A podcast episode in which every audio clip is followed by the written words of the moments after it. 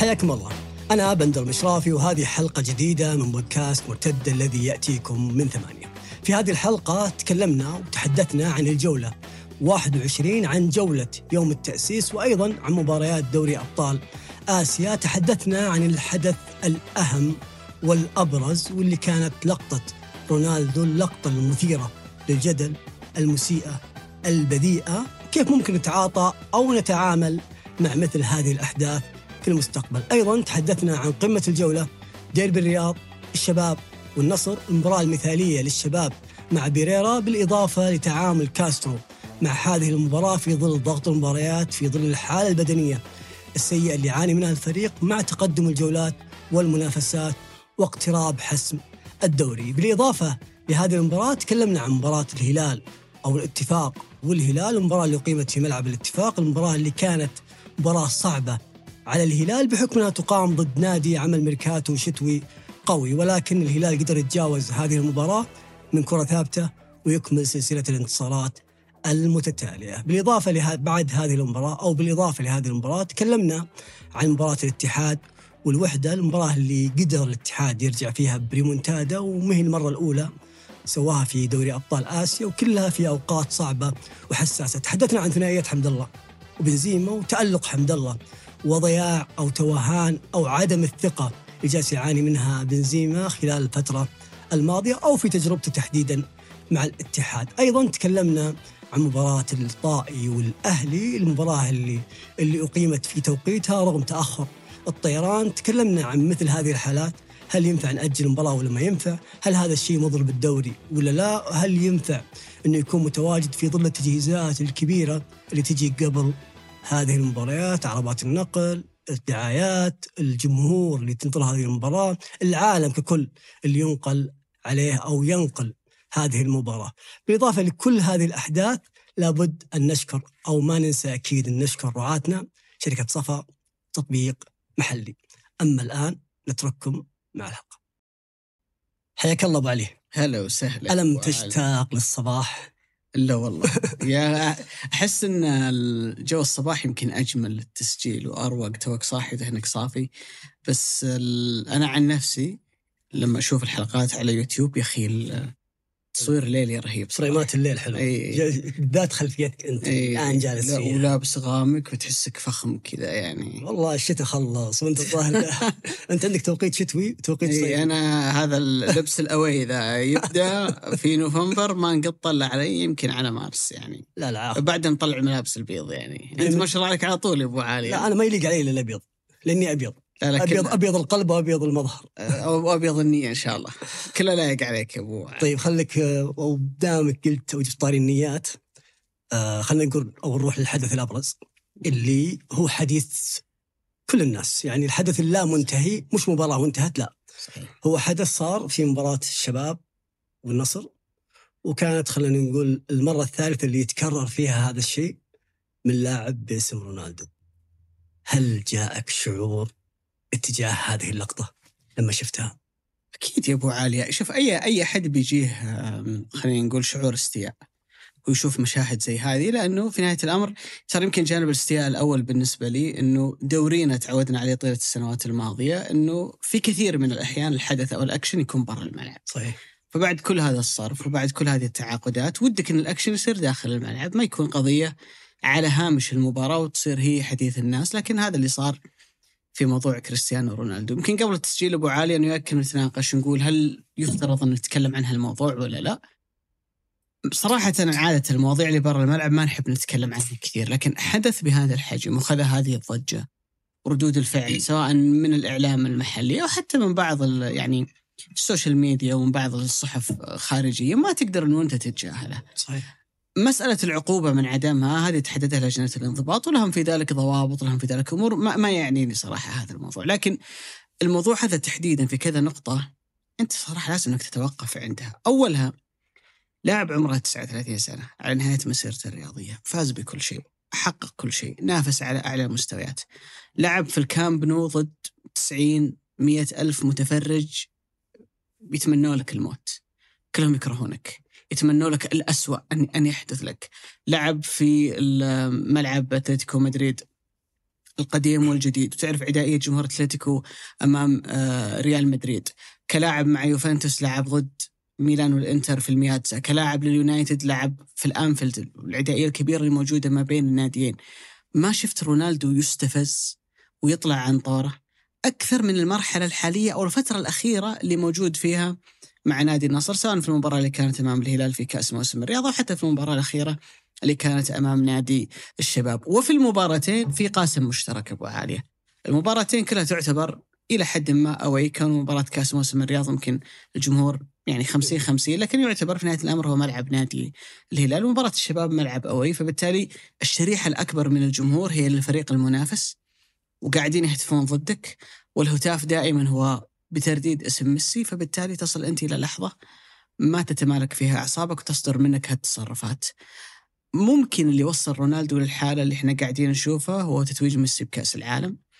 وضع عليه ضغط خلينا نقول بالنسبة لكثيرين على مستوى التنافس اللي موجود ما بين رونالدو وما بين ميسي في ناس كثير تعتقد إنه الموضوع حسم لما ميسي فاز بكأس العالم فبالتالي يمكن الموضوع حط على رونالدو ضغط لكن أرجع واقول لك في مرحلة متقدمة من مسيرته الرياضية اليوم هو كإنسان هو أب عنده أطفال صغار في مراحل من حياته كان لسه ما رزق بأبناء آه، رونالدو شخص عائلي جدا سواء ارتباطه بوالدته عائلته ارتباطه حتى بأبنائه حاليا. فتتكلم إنه هو هو شخص عائلي ومثل هالتصرفات أكثر من تؤذيه بأمانة. أي أي أحد يعني عنده عائلة وعنده أطفال صغار ما يحب إنه يشوف المشاهد هذه اللي بأمانة أنا أستغرب إن في ناس تحاول إنها تلاقي لها مبرر تحاول إنها تلاقي لها. الأمور أبو علي تقاس أنا أنا وش حسيت؟ أنت وش حسيت؟ الثاني الثالث الرابع؟ 98% إذا ما كان 100% من الناس شعروا إن هذه حركة مسيئة. فبالتالي ما تقدر انت تحاول إنك تلبسها خلينا نقول اللباس أبيض. تقول عنها إنها نقية ولا ما هي مقصودة ولا ولا. لأنه إي لأنه في نهاية الأمر يعني هي هي خلينا نقول عينك ما تحب إنها تشوفها هالتصرفات. فمستغرب بالنسبة لرونالدو إنه يكون في هذا العمر بعد هالتجربه إذا في جانب ثاني أبو عالية في في موضوع كريستيانو رونالدو إنه إذا فعلا رونالدو عوقب وأنا ما أقول إنه لازم يعاقب لكي نصل إلى هذه النتيجة ولكن إذا صدر بحق رونالدو آه، قرار إيقاف فهي أكبر دعاية ممكن أن يحظى بها الدوري السعودي منذ انطلاق الموسم. ليه؟ لما يكون عندك رونالدو هذه دعاية كبيرة جدا. لكن لما يصل إلى الناس تحديدا تكلم دورينا اليوم مشاهد عالميا إلى المتابع العالمي للدوري. على يعني الرغم من قيمة هذا الرجل والإضافة الكبيرة جدا اللي عملها للدوري والتسويق الكبير جدا والجماهيرية الكبيرة اللي جلبها لدورينا إلا إنه على الرغم من هذا كله النظام سيطبق عليه. ولما يخطئ سيعاقب ولما يرتكب مخالفة لابد أنه يعني ياخذ جزاء عليها. هذه دعاية كبيرة جدا لدوريك أن دوريك محترم دوريك ما في أحد فوق مستوى الدوري ولا في أحد خلينا نقول له معاملة خاصة ولا له استثناءات على مستوى القرارات اللي متعلقة بما يحدث في المباريات. وحتى على موضوع أنه يعني واحد يتابع برا يقول لك والله الفريق اللي يلعب فيه كريستيانو رونالدو المفترض إنه ممكن تكون له معاملة خاصة وإحنا نتابع الدوري ما في معاملة خاصة خاصة لأي أحد لا لكريستيانو ولا للبنزيما ولا لأي لاعب ثاني. لكن بالنسبة للمتلقي لما يشعر إن كريستيانو رونالدو ما ينطبق على بقية اللاعبين ينطبق عليه هذه فيها خلينا نقول لمسة جيدة بالنسبة لك. وبأمانة إذا صار الموضوع هذا ترى لا يقلل ابدا من كريستيانو رونالدو. ولا يعني أي لاعب ترى ممكن يرتكب مخالفة وياخذ عقوبة عليها. رونالدو نفسه نمط حياته ال lifestyle اللي موجود عنده اليوم اللي قاعد يعيشه في الرياض هو شخصيا أو على مستوى عائلته. هل هو نفس اللي كان عايشه في مدريد؟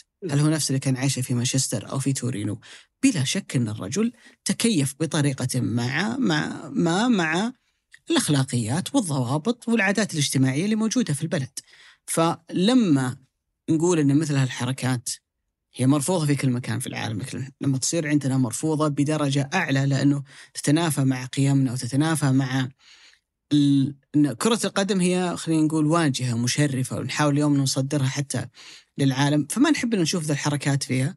فلما يصدر مخالفة من أي أحد ويعاقب عليها تراها جزء من اندماجك ودخولك مع عادات وقيم هذا المجتمع اللي أنت اليوم موجود فيه. أنا أقول أن أي لاعب ممكن يخطئ. أحيانا بتصرفات لا أخلاقية.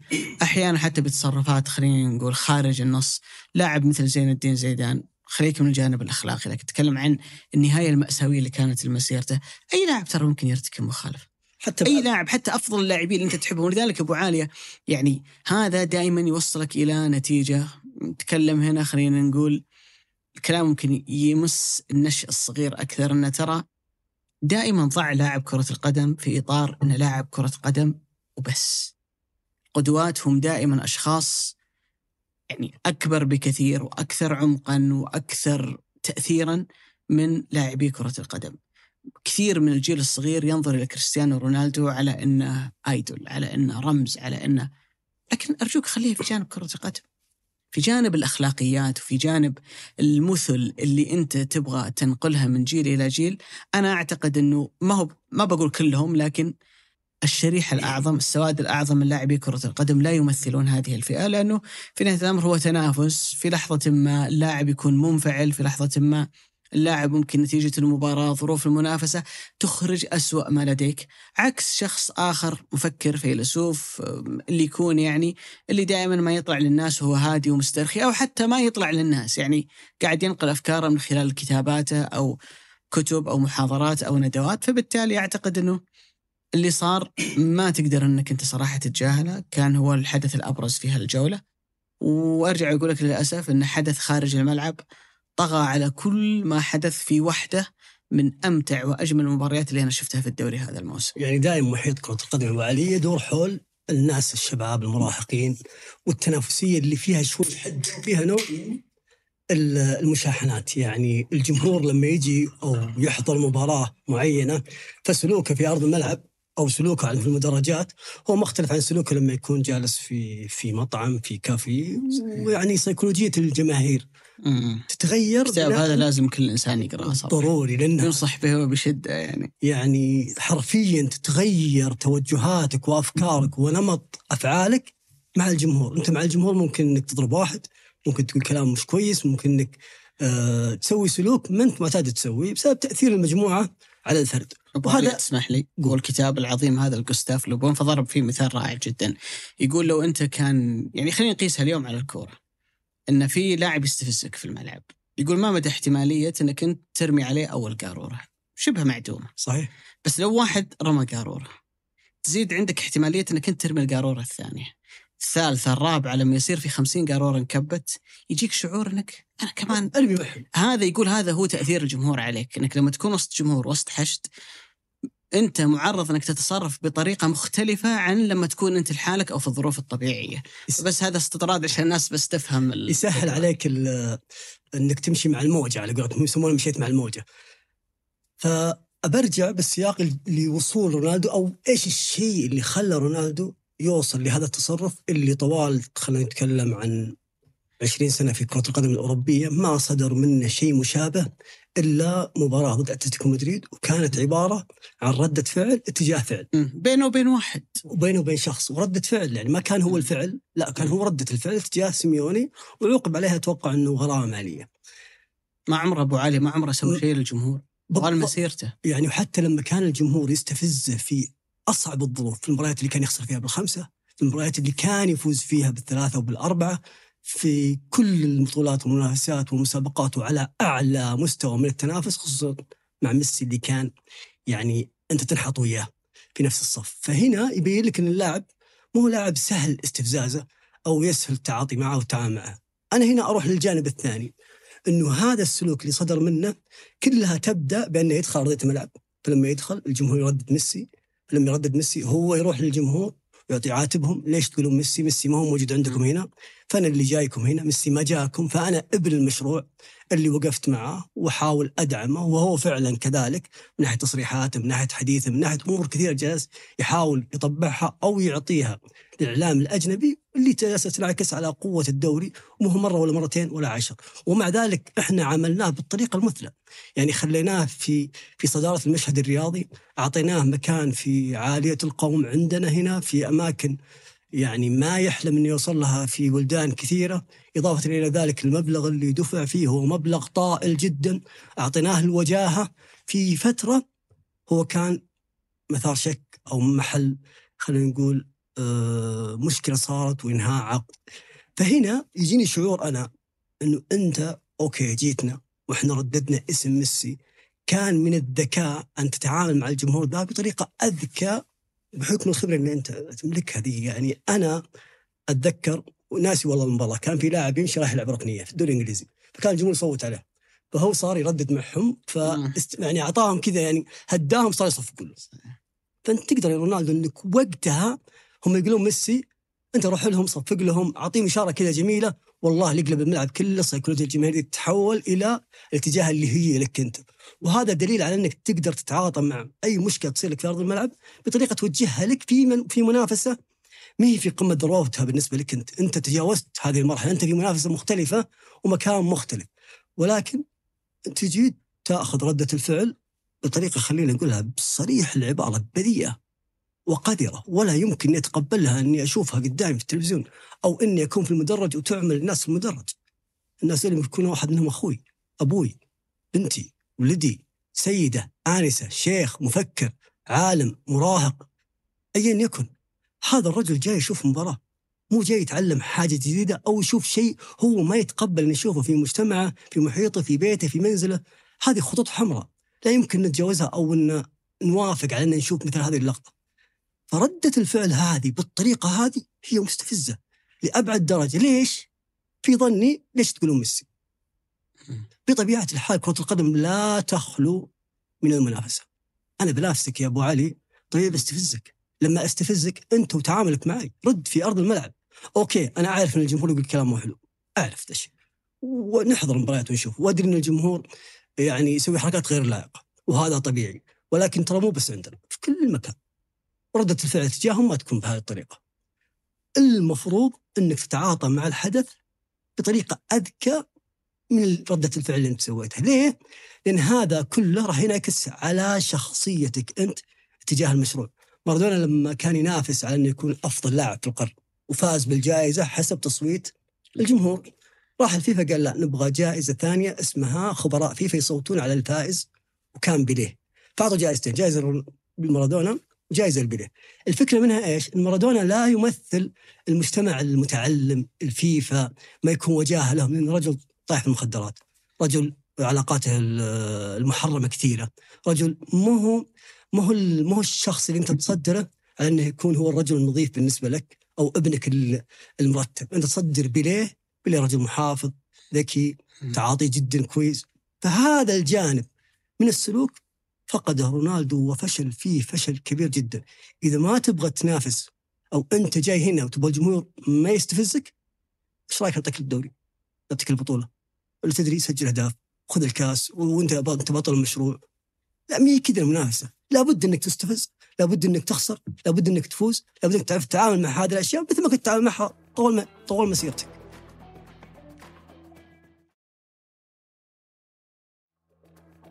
بعيدا عن اللي صار أبو عاليه يمكن الكلام اللي أنا قلته مسبقا إنه بأمانة هي واحدة من أمتع المباريات اللي شفناها هذا الموسم في الدوري فيها تفاصيل فنية كثيرة جدا. رونالدو كان آه واحد من أهم تفاصيلها هو إلى جانب تاليسكا وبقية لاعبين النصر والشباب في المباراة. لكن ما قبل المباراة واحدة من أكثر التحديات اللي بنواجهها أوكي اختبرناها لأول مرة هذا الأسبوع وبنختبرها كثير في الفترة الجاية إنك تروح تلعب دوري أبطال آسيا.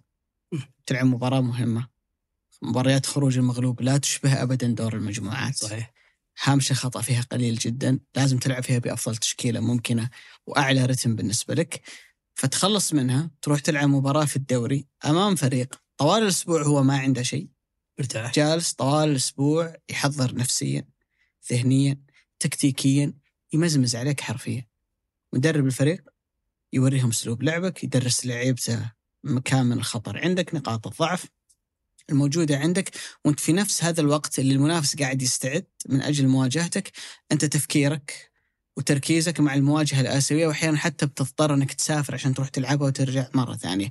فيصير التحدي هنا في هالنوع من المباريات كيف إني أقدر أجاري وأجابه منافس هو على الجانب البدني أجهز مني وعلى جانب التحضير وعلى جانب التركيز وإعطاء المباراة حقها من التركيز والهدوء والعناية بالتفاصيل هو أعلى مني.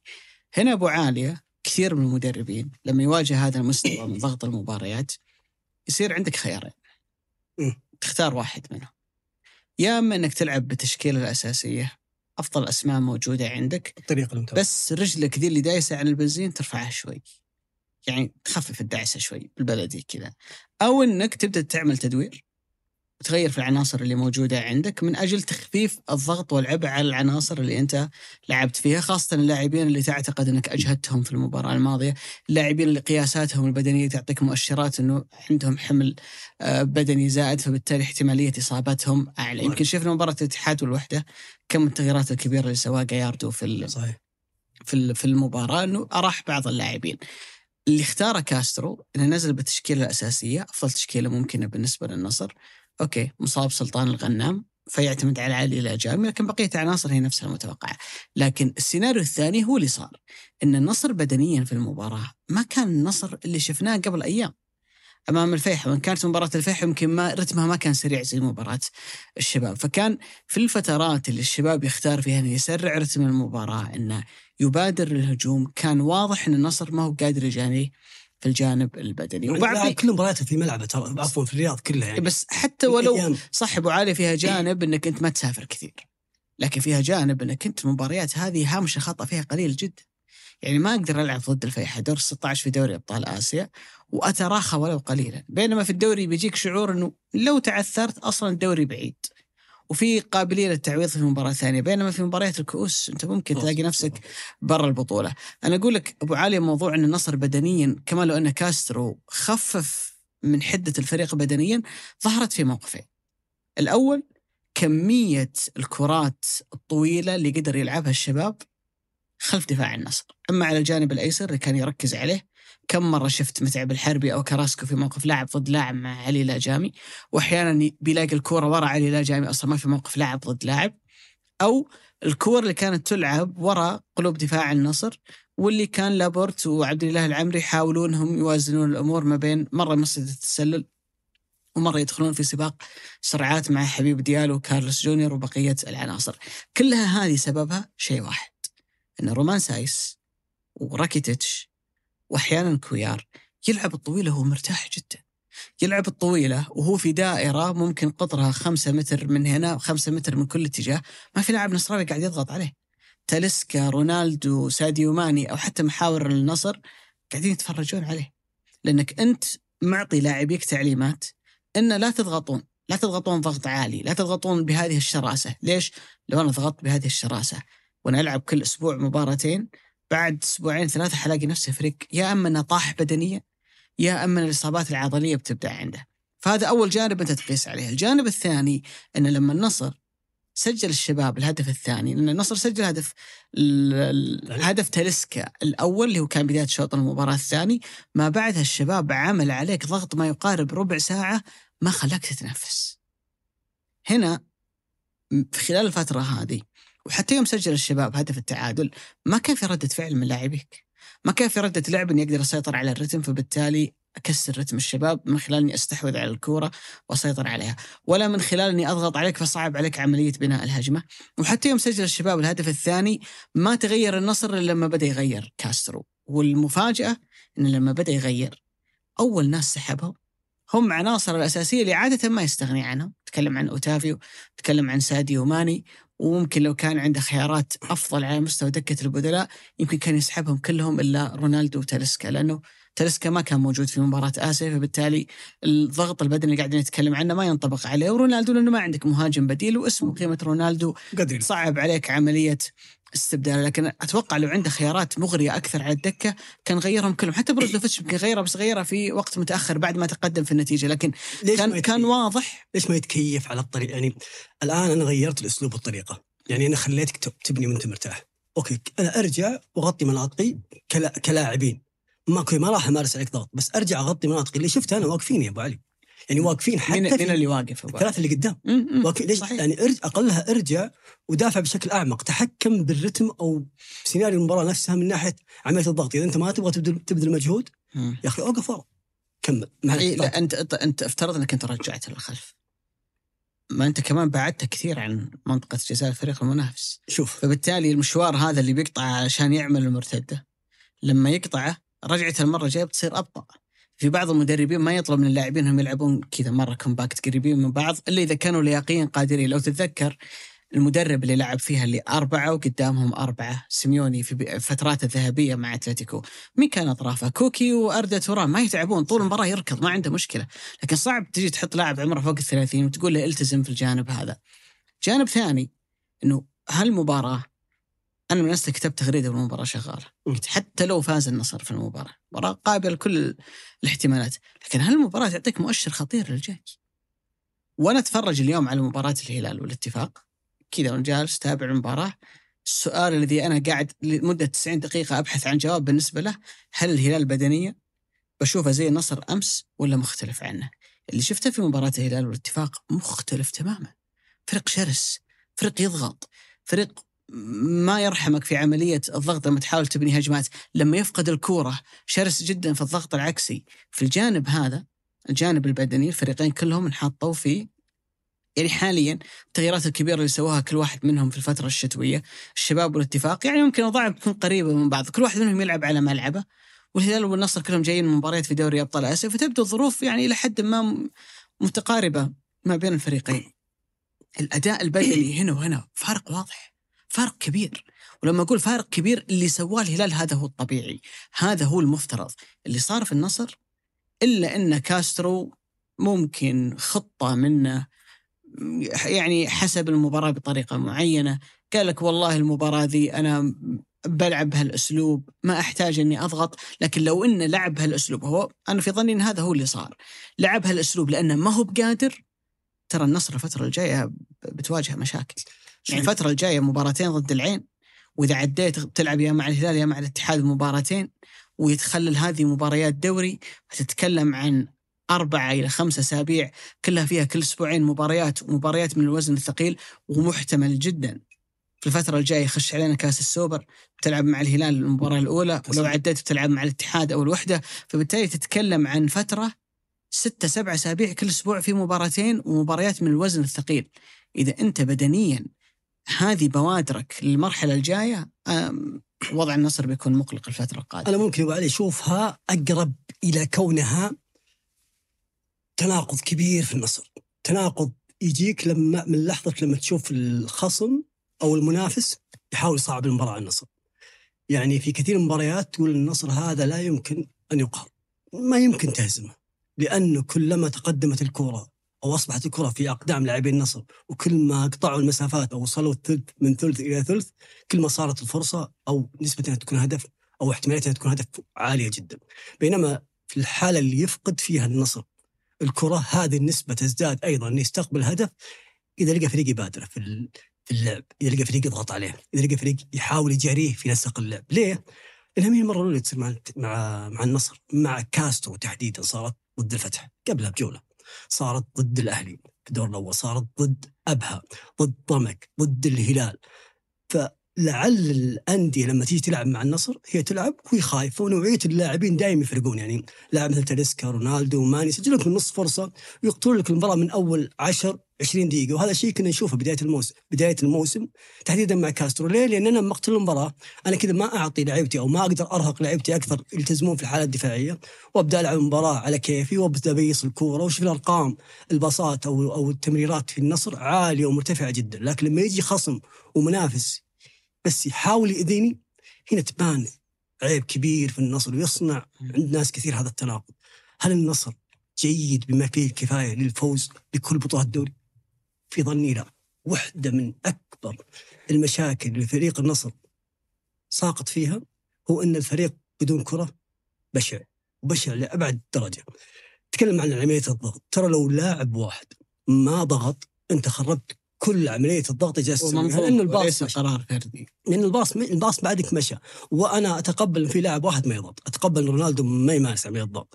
ولكن بقية اللاعبين أنا وجهة نظري لازم كله يضغط. يعني أمس تاليسكا كان يرجع ويوقف اسم مني أنا واقف ورا.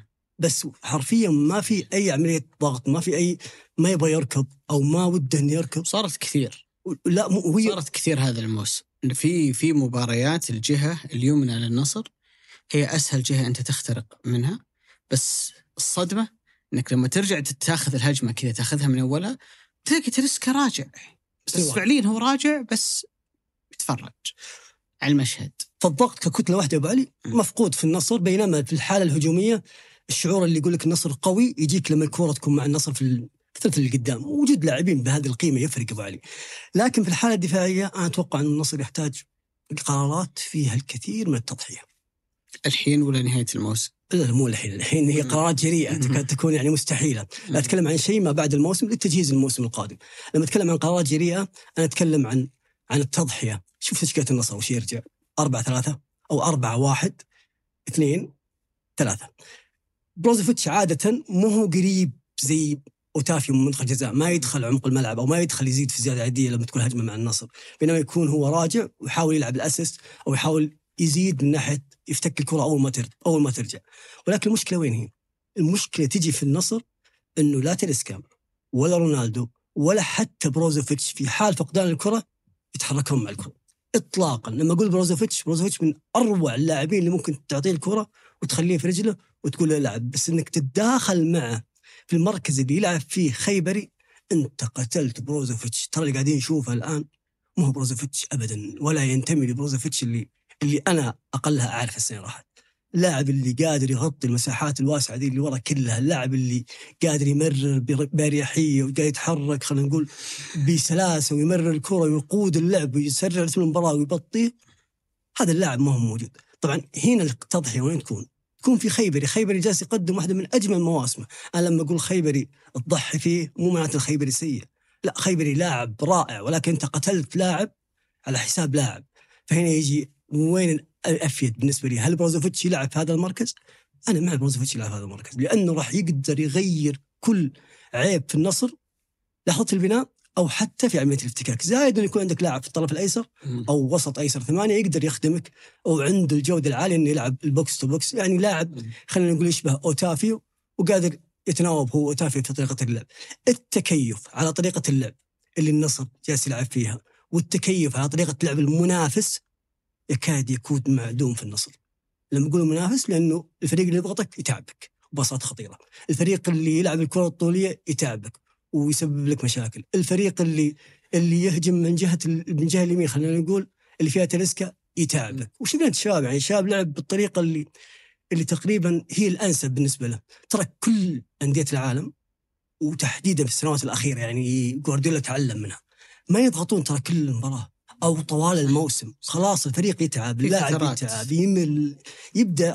أستنزف أنا لياقيا فأنا ما أبدأ أعطيك lev- ب level عالي 100% لكني أضغط عليك فترات من من المباراة نفسها. أضغط عليك في مكان معين في الملعب. أضغط عليك على لاعب معين في الملعب ما يعرف يمشي pass.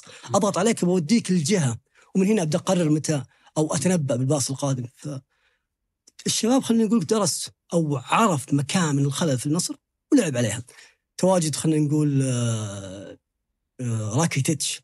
وكويلار أعطى بعد كبير جدا في خط الوسط في عملية الضغط.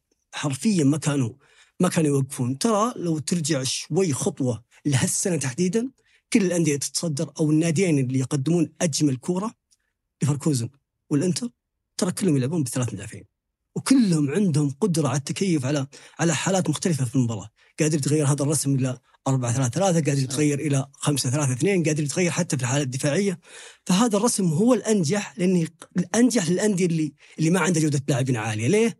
لأنه يقلل الفوارق اللي بين فريقي. وبين فريقك ويقدر خلي الشباب يقدم واحدة من أجمل مبارياته وأعطتنا انطباع إنه الشباب أو مع بيريرا الشاب جالس يعني يعطينا صورة نتمنى نشوف الشباب يوصل لها.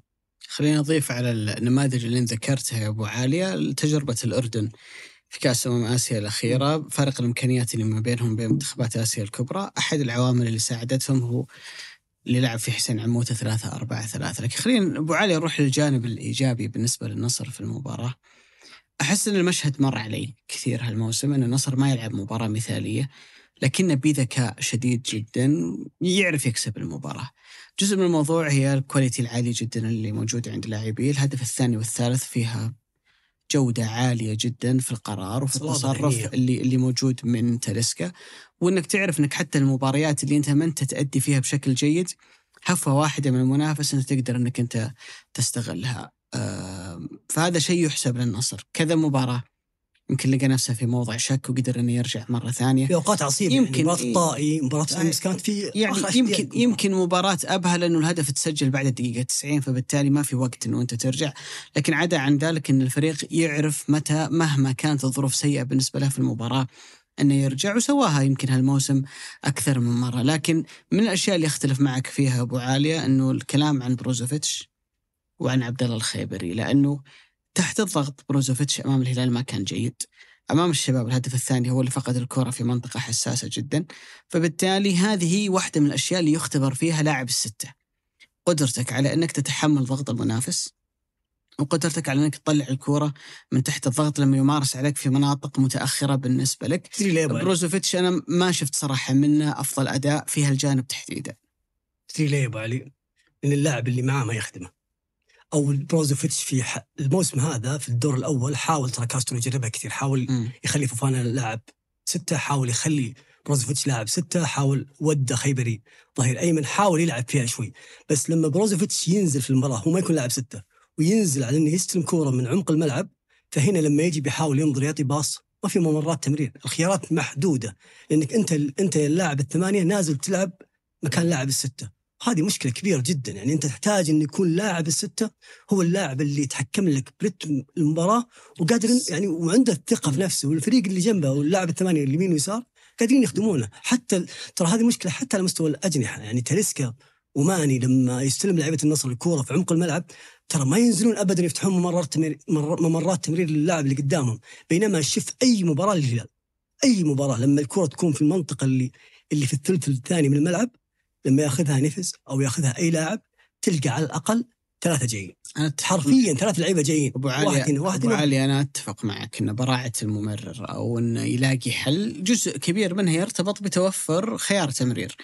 لكن بعد أنت تقدر إنك تحافظ على الكرة تحت الضغط تقدر تدور فيها تقدر إنك تجبر المنافس على أن يسبب عليك فاول. لكن فقدان الكرة في المناطق هذه تحديدا قاعد يكلف النصر في مباريات مهمة جدا. ف اللي على المقابل قاعد يتميز صراحة في النقطة هذه أعتقد انه موسم مذهل جدا. لعبد الله الخيبري هذا الموسم مع النصر. آه بداية الموسم الفريق تعاقد مع ثلاثة لاعبين مع فوفانا وبروزوفيتش وأوتافيو. فتحس إن الفريق كما لو إنه تشكل على أساس إن عبد الله الخيبري يكون خارج الفريق مع مرور الوقت. الرجل قاعد يلعب بشكل أساسي قاعد يثبت نفسه وقاعد يتحول إلى عنصر أساسي في النصر. التضحيه ممكن تكون العكس ترى ممكن تكون في بروزوفيتش. وتجيب واحد يقدر يأدي في هذا المكان. القصد يا أبو علي إنه أنت خسرت بروزوفيتش في هذا المكان. يا ترجع سته يا لا تلعب في هذا المكان.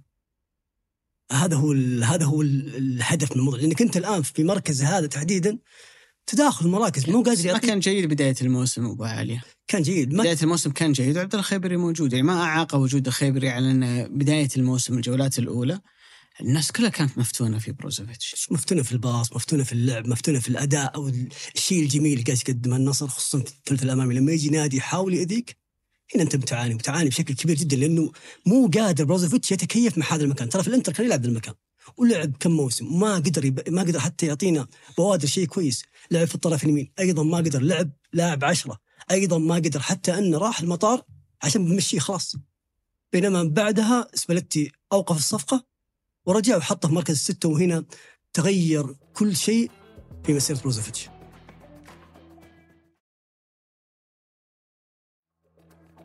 العموم أبو علي أنا أعتقد إنه اذا نتكلم للمستقبل يعني سواء الموسم الجاي أو اللي بعده بالنسبة للنصر. الواضح إنه أنت لازم تبني فريقك على وجود ثمانية لاعبين أجانب ثلاثة لاعبين محليين. تحاول تشوف اللاعبين المحليين اللي موجودين في النصر اليوم تقول مين اللي ممكن منهم؟ الثلاثة اللي بي يتم الاعتماد عليهم كلاعبين أساسيين. هو سلطان الغنى مؤكد. أنا في ظني عبد الله الخيبري رقم اثنين. الثالث ما بين نواف العقيدي أو علي العجامي يا منك تجيب حارس مرمى يا منك تجيب قلب دفاع آه ثاني. ليش عبد الله الخيبري؟ لأنه قاعد يؤدي في المركز بشكل جيد ومستواه قاعد يتصاعد بشكل كبير جدا. عمره 27 سنة يعتبر كلاعب كرة قدم الآن هو في البرايم حقه في أفضل ذروة سنوات آه، عطاء بس عبد الله الخيبري كانت عنده مشكلة طيلة السنوات الماضية آه، إن الرجل لاعب المحور لاعب الستة من نوعية اللاعبين اللي ما يتغير كثير في المباريات. عبد الله الخيبري لو تشوف مسيرته في المواسم الماضية مع النصر أو مع الشباب كثير. يا يستبدل في المباراة يا ينزل من دكة البدلاء. بمعنى أن لا يتم الاعتماد عليه سي. والوثوق به كلاعب ركيزة هو جزء مهم من الفريق. صمام أمان لاعب متحكم في في خط الوسط اللي يقدر يظهر حتى في أكثر فترات المباراة صعوبة اللي الدقائق الأخيرة اللي تصير مجنونة اللي الرتم فيها يبدأ ينزل اللي تحتاج إلى لاعب هادي وثقيل في وسط الملعب لكن أشوف أن عبد الله يقدر اليوم يلعب هذا الدور لأنه زي ما قلت لك واحدة من المشاكل إنه ما كان ماخذ الثقة. ما جاك شعور أبو عالية إنه من بعد كأس آسيا عبد الله الخيبري لاعب ثاني مختلف. لا تحديدا في الجرأة في الأسيست يعني الهدف الثالث اللي سجل النصر انه يطلع بالكورة ما بين اثنين ويلعبها بهالشكل لتاليسكا يا أخي جاني شعور يا أخي طالما أنت كويس في في الباصات دي ليش ما كنت أشوفك تلعبها في الجزء الأول من الموسم؟ تكلم عن المباراة الماضية اللي كانت أمام الفيحة في دوري أبطال آسيا صحيح. التمريرة العالية اللي لعبها لبروزوفيتش طالما أنت كويس في الجانب هذا ليش ما أشوفك تجرب كثير؟ حاول تتخيل المباريات اللي يلعبها عبد الله الخيبري هالموسم حاول تتذكر كذا مرة يلعب التمريرة اللي معظم المحاور يلعبونها القطرية اللي تطلع من النص ينزلها للظهير مثلا في الثلث الهجومي مش القضية إنه ما هو قادر قضية إنه ما إنه يجيك لما يكون عندك يعني أزمة ثقة تبدأ تلعب السهل. هذا النوع من الباصات ال risk فيها عالي. ال risk مش risk إنها ترجع عليك لكن risk إنها تنحسب عليك كتمريرة خاطئة. risk إن التمريرة هذه أنت ما توفق فيها فينظر لك على إنك أنت اللاعب اللي ما تملك هذه الخصائص. فصير إيش؟ آخذ الكرة من أقرب لاعب وأسلمها لأقرب لاعب. أنا ما أقول لك إن هذا دور سطحي للاعب لكنه مهم ومؤثر لكنه ما في ما في ابتكار. ما في ابتكار. الأندية الكبيرة ترى دائما متطلبة دائما تبحث من لاعبيها عن أن يكون عندك حاجة إضافية على اللاعب الافرج اللي يلعب في المركز هذا في أي فريق ثاني. فبالتالي اللي اللي شفته من عبد الله الجولات الماضية قاعد يوريني شيء جديد ومختلف. نعم. طيب طالما هو موجود عندك أنت ما نمت وصحيت لقيت نفسك تعرف تلعب هالنوع من التمريرات هو موجود عندك أنت قادر بس ما كنت تتجرأ جزء من الموضوع إن عبد الله ترى ما كان يعطى الثقة وأنت خذ مسيرته مع النصر.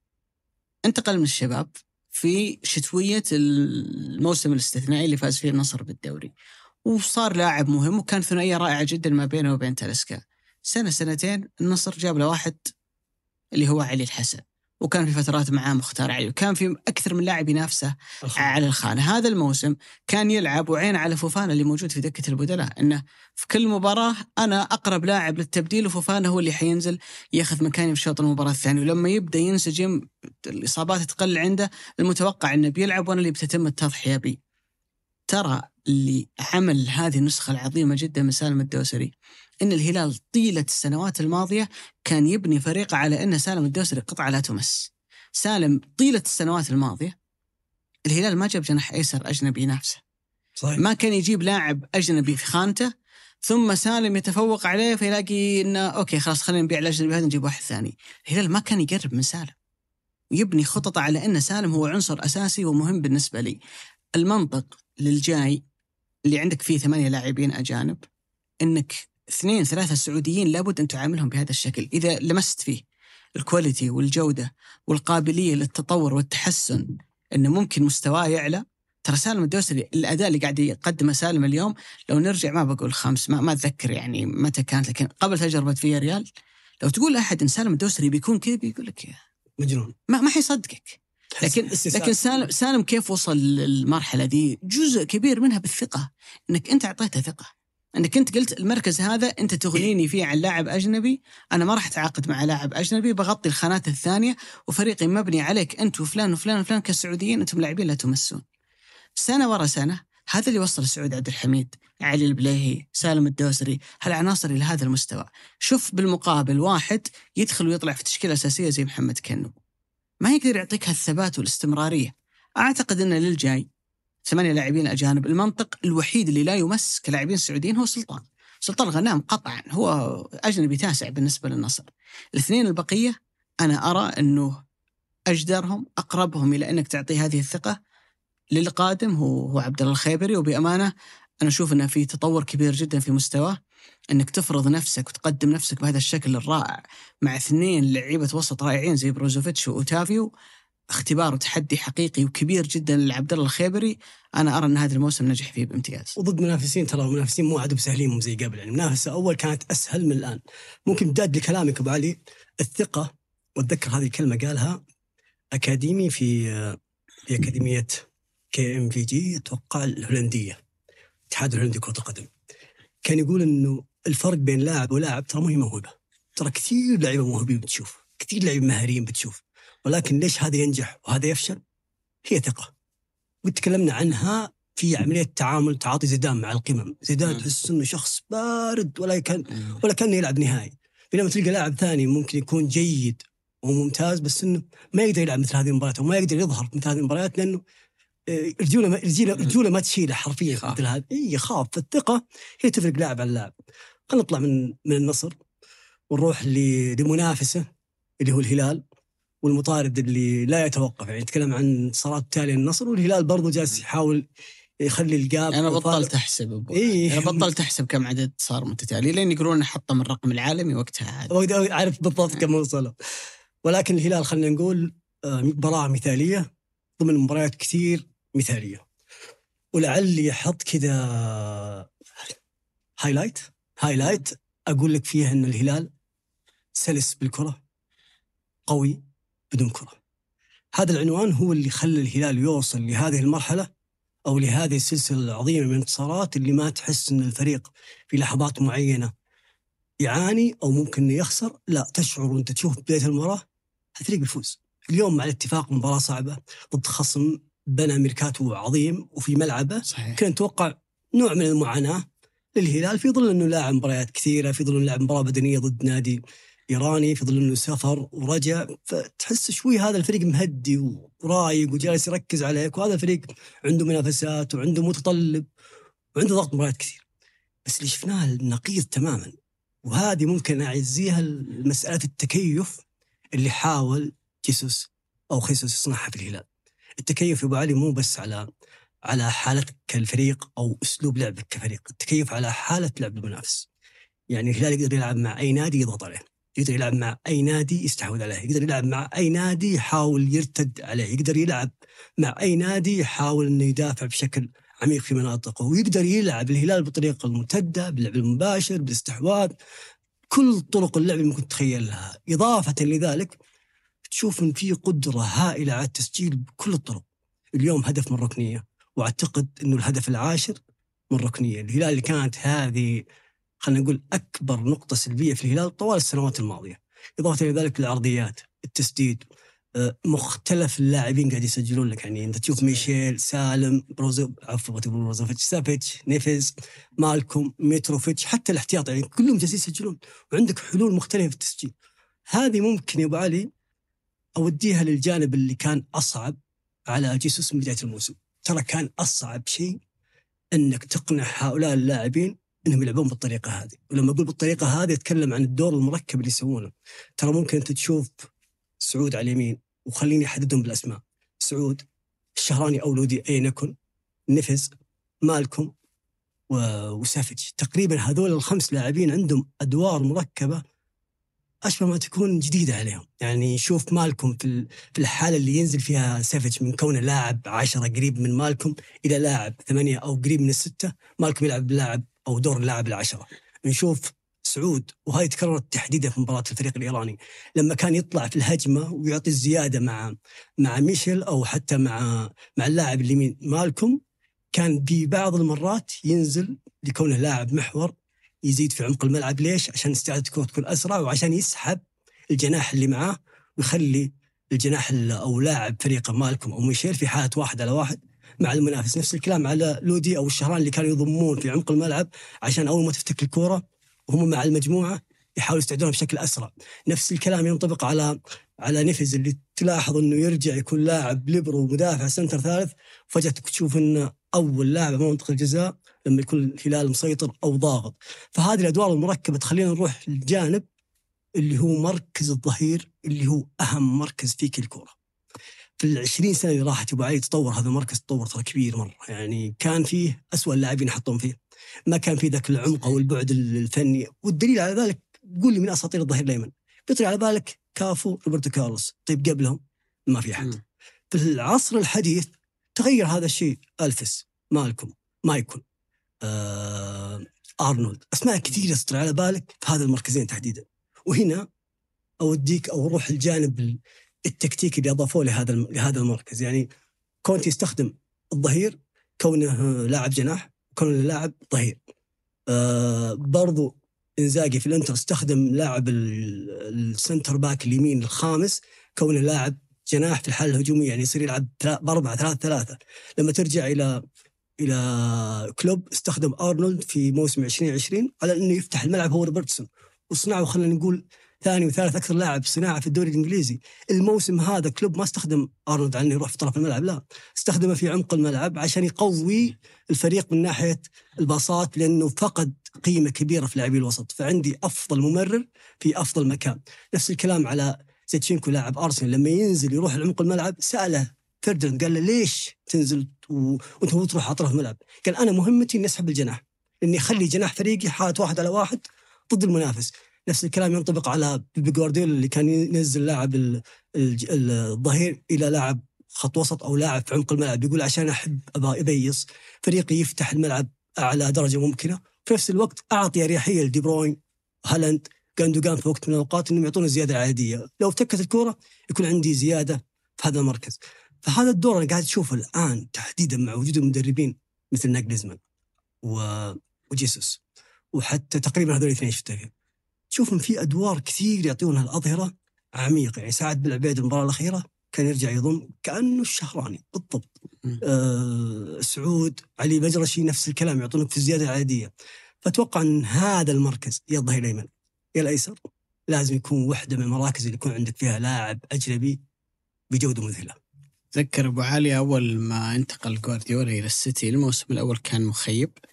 الموسم الثاني لما حب إنه ينقل السيتي النقلة النوعية اللي أدت بعد ذلك إلى أن يفوز بالدوري ويعمل سلسلة بطولات الدوري العظيمة اللي السنوات الماضية. من الصفقات الكبيرة اللي أجراها في ذاك الصيف إنه جاب ووكر من توتنهام وجاب آه، مندي من موناكو وصرف على كل واحد ما يزيد تقريبا على 50 مليون باوند. فكانت أرقام استثنائية للاعبي ظهير يبين لك مدى أهميتهم في فريق كرة القدم. آه، أبو علي لو أنت تتابع مباراة الهلال وأنت غير هلالي ستصاب بكثير من الإحباط.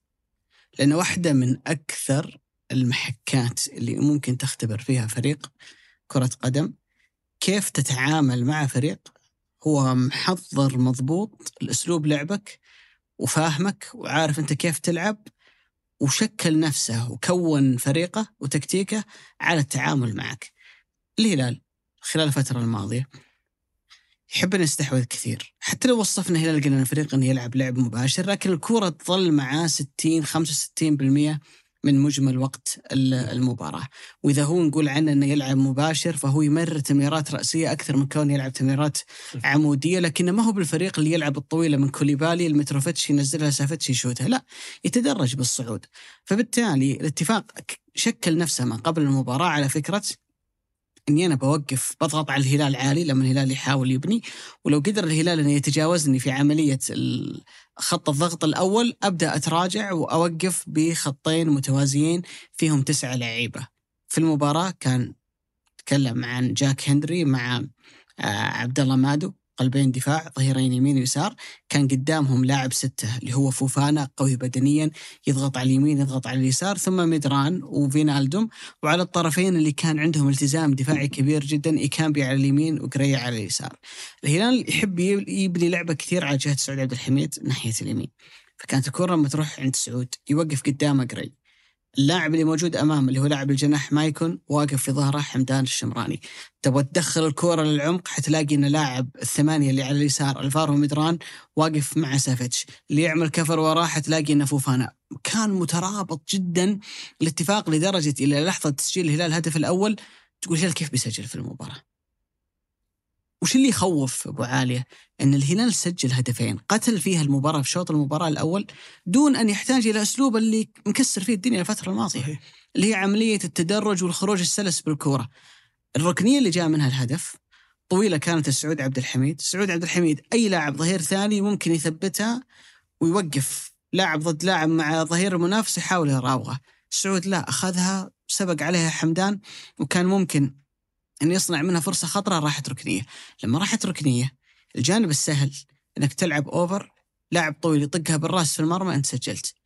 الهدف نفسه في جملة مركبة.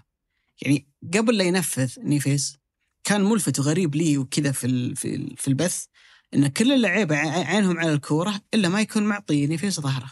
وماسك في لاعب الاتفاق ذا اللي هو محمد عبد الرحمن لاعب الظهير الأيمن في الاتفاق. لما لعبت الكورة بعد ذلك كان واضح إن مالكم مهمته إن اللاعب اللي يطلع على القائم الأول أنا أعمل block أوقفه واللعيبة يروحون على القائم الثاني في الوقت اللي هم يروحون سافتش بياخذ اللفه ذي اللي نص دايرة وبيضربها من المكان اللي مالكم منع اللاعب ذا لا يدخل فيه.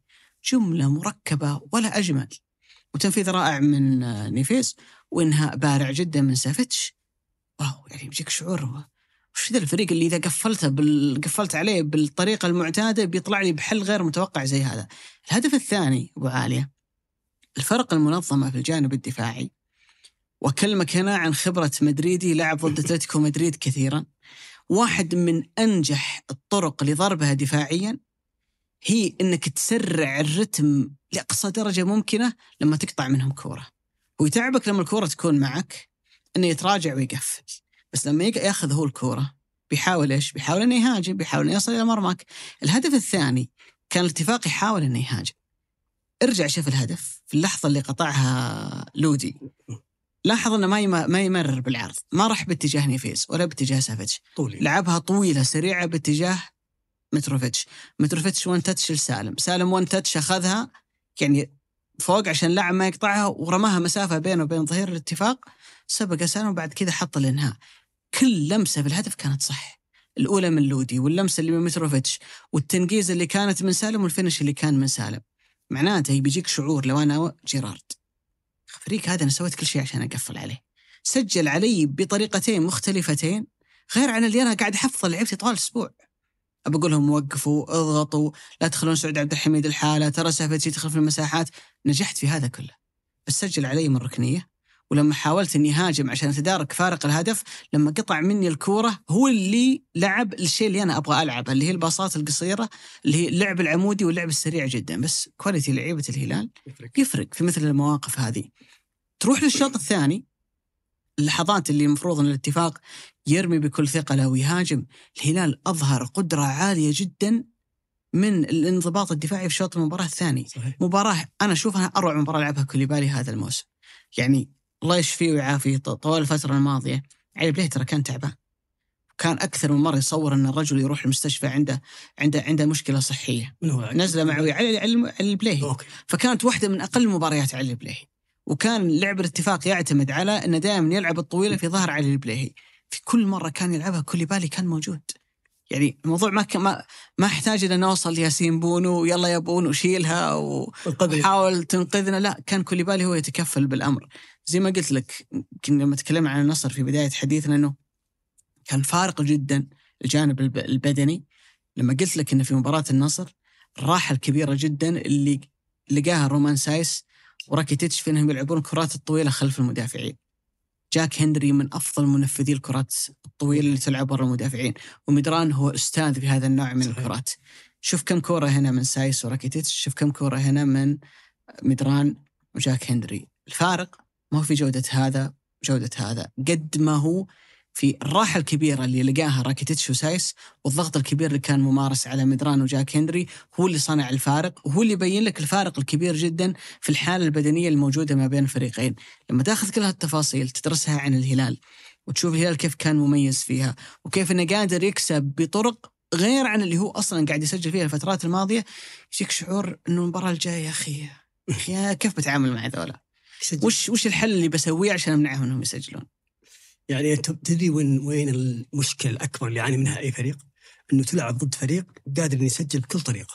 قاعد يسجل تسديد من برا عنده حل كرة ثابتة عنده حل إنه يعمل ال high pressing اللي في أول أو في لحظة البناء إنه يقطعها ويعمل عليك التحول بشكل سريع. قادر إنه يبطل رتم المباراة وياخذ المباراة بهدوء إلى مرحلة ثانية. قادر إنه يقتلك حتى في آخر الوقت يعني نتكلم عن الربع ساعة الأخيرة بحكم اللياقة اللي يملكها لاعبي الهلال الفترة هذه قادر إنه يقتلك. أنا ممكن أروح لكوليبالي من ناحية الشيء اللي اللي أنا أشوفه كنت أراه إنه أكبر عيب وأفضل ميزة. عملية الضغط اللي ياخذها يا أبو علي إلى 30 40 متر الريسك اللي ياخذه. ترى هذا مو أي لاعب يقدر يسويه لأنه لو لو لو فلتت منه خطأك بهدف. لأنه هو اللي يعمل الضغط فيكون المساحة اللي بين البليهي والظهير السعود الظهير الأيمن واسعة جدا واسعة لدرجة إنه يقدر يلاعب يدخل ويعطي assist و pass وهدف. ففي كل لقطة حاول إنه يروح أو يعمل عملية الضغط هذه كلها نجح ما قدر المنافس إنه يتجاوزها وحتى لو تجاوزها أتوقع إنه راح ياخذ الخبث في إنه يعيقه أو أو يوقفه. في جانب ثاني أبو علي اللي هو سافيتش واحد من أروع اللاعبين اللي جو دورينا ولاعب تكيف على على خلينا نقول الأسلوب والطريقة اللي مختلفة نوعا ما عن عن لاتسيو بحكم ما في حرية ان يكون لحالي لاعب رقم 10 أو لاعب 9 ونص أو قريب من منطقة الجزاء في لاعب ثاني معاي جالس يشاركني نفس الخانة. مع ذلك ترى سافيتش من نوعية اللاعبين أو تاريخيا هو لاعب يظهر دائما في المباريات الصعبة المباريات الكبيرة. احصائيا سجل على الإنتر ست اهداف على اليوفي ثلاث اهداف على روما ثلاث اهداف على ميلان هدفين أو ثلاثة. وكلها في أوقات يعني حساسة من المباراة وكلها بطرق مختلفة. 12 هدف بالقدم اليمنى 11 هدف باليسرى آه، ثمانية بالراس وستة من فاولات أو كور ثابتة. معدل تهديفه في الموسم يوصل 10 11 في كل موسم. هالموسم وصل ل 10 أهداف؟ خمسة منها بالقدم اليمنى أربع منها بالراس وواحد باليسار وكلها خلينا نقول في مباريات أو أكثرها في مباريات معقدة وهي الهدف الأول يعني. الهدف الأول على النصر الهدف الأول على الأهلي الهدف الأول اليوم على الاتفاق. ودائم هو في هذه المباريات الصعبة دائم يحضر فيها حتى ترى مع منتخب صربيا. لاعب كبير بلا شك إذا في شيء أبغى اضيفه عن الهلال إن الأشياء هذه اللي نتكلم عنها اللي هي الجمل اللي يعملها الهلال في الضربات الركنية أو سرعة التحول لما أنت تقطع الكورة هذه نتاج حصص تدريبية.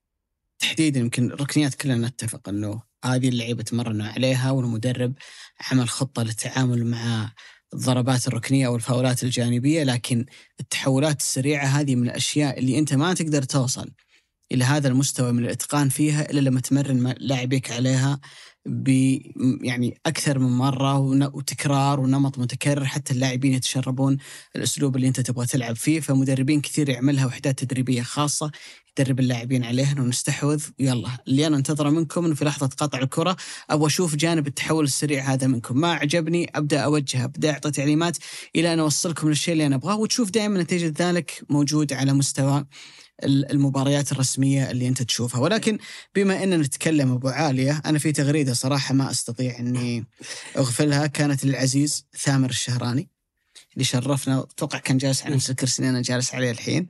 فتكلم عن سالم الدوسري الهلال ما بعد المباراة اللي كانت أمام سبهان. اليوم التالي جيسوس عطى اللاعبين يوم إجازة راح. اللعيبه كلهم قعدوا في بيوتهم إلا واحد. قرر في صباح أو ظهيره ذاك اليوم إنه يروح نادي الهلال من أجل إنه يتمرن ويعمل استشفاء اللي هو سالم الدوسري. ونشر آه ثامر في التغريدة أربع صور لأربع طرق مختلفة للاستشفاء قاعد يستخدمها سالم الدوسري. قال لك استشفاء حركي بالدراجة استشفاء بجهاز ال red light مساج وحجامة جافة وإطالات ومرونة للعضلات. إنك أنت تكون لاعب عمرك 31 32 نجوميه كل شيء. نجومية الكبيره الكبيره الموجوده عند سالم. فزت بكل شيء. وتجي في يوم الراحة اللي أي واحد بيختار إنه يكون جالس في البيت يقول لك يا أخي أنا راحة سلبية عشان أريح نفسي و... وأقدر اليوم الثاني أعطي في التمرين.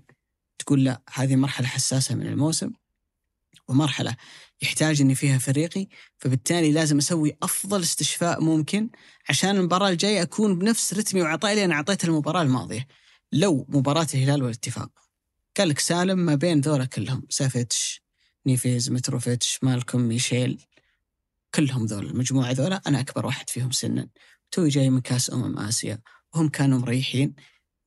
جلسني على الدكة ولعب ميشيل تراها منطقية جدا. عشان أعطيك أفضل أداء في مباراة الاتحاد تراها منطقية جدا. صحيح. ولو سواها يعني جيسوس أو ما لقى سالم جاهز وسواها ترى قرار بيسويه أي مدرب ثاني. لكن فعليا سالم يبي يلعب كل مباراة. والرائع جدا إنه في الفترة الأخيرة سالم قاعد يلعب كل مباراة ما شاء الله تبارك الله. عيني عليه باردة كأنه مريح قبلها فتره يعني بدنيه ما تحس إن الرجل جاي من فترة هو قاعد يعني مرهق فيها.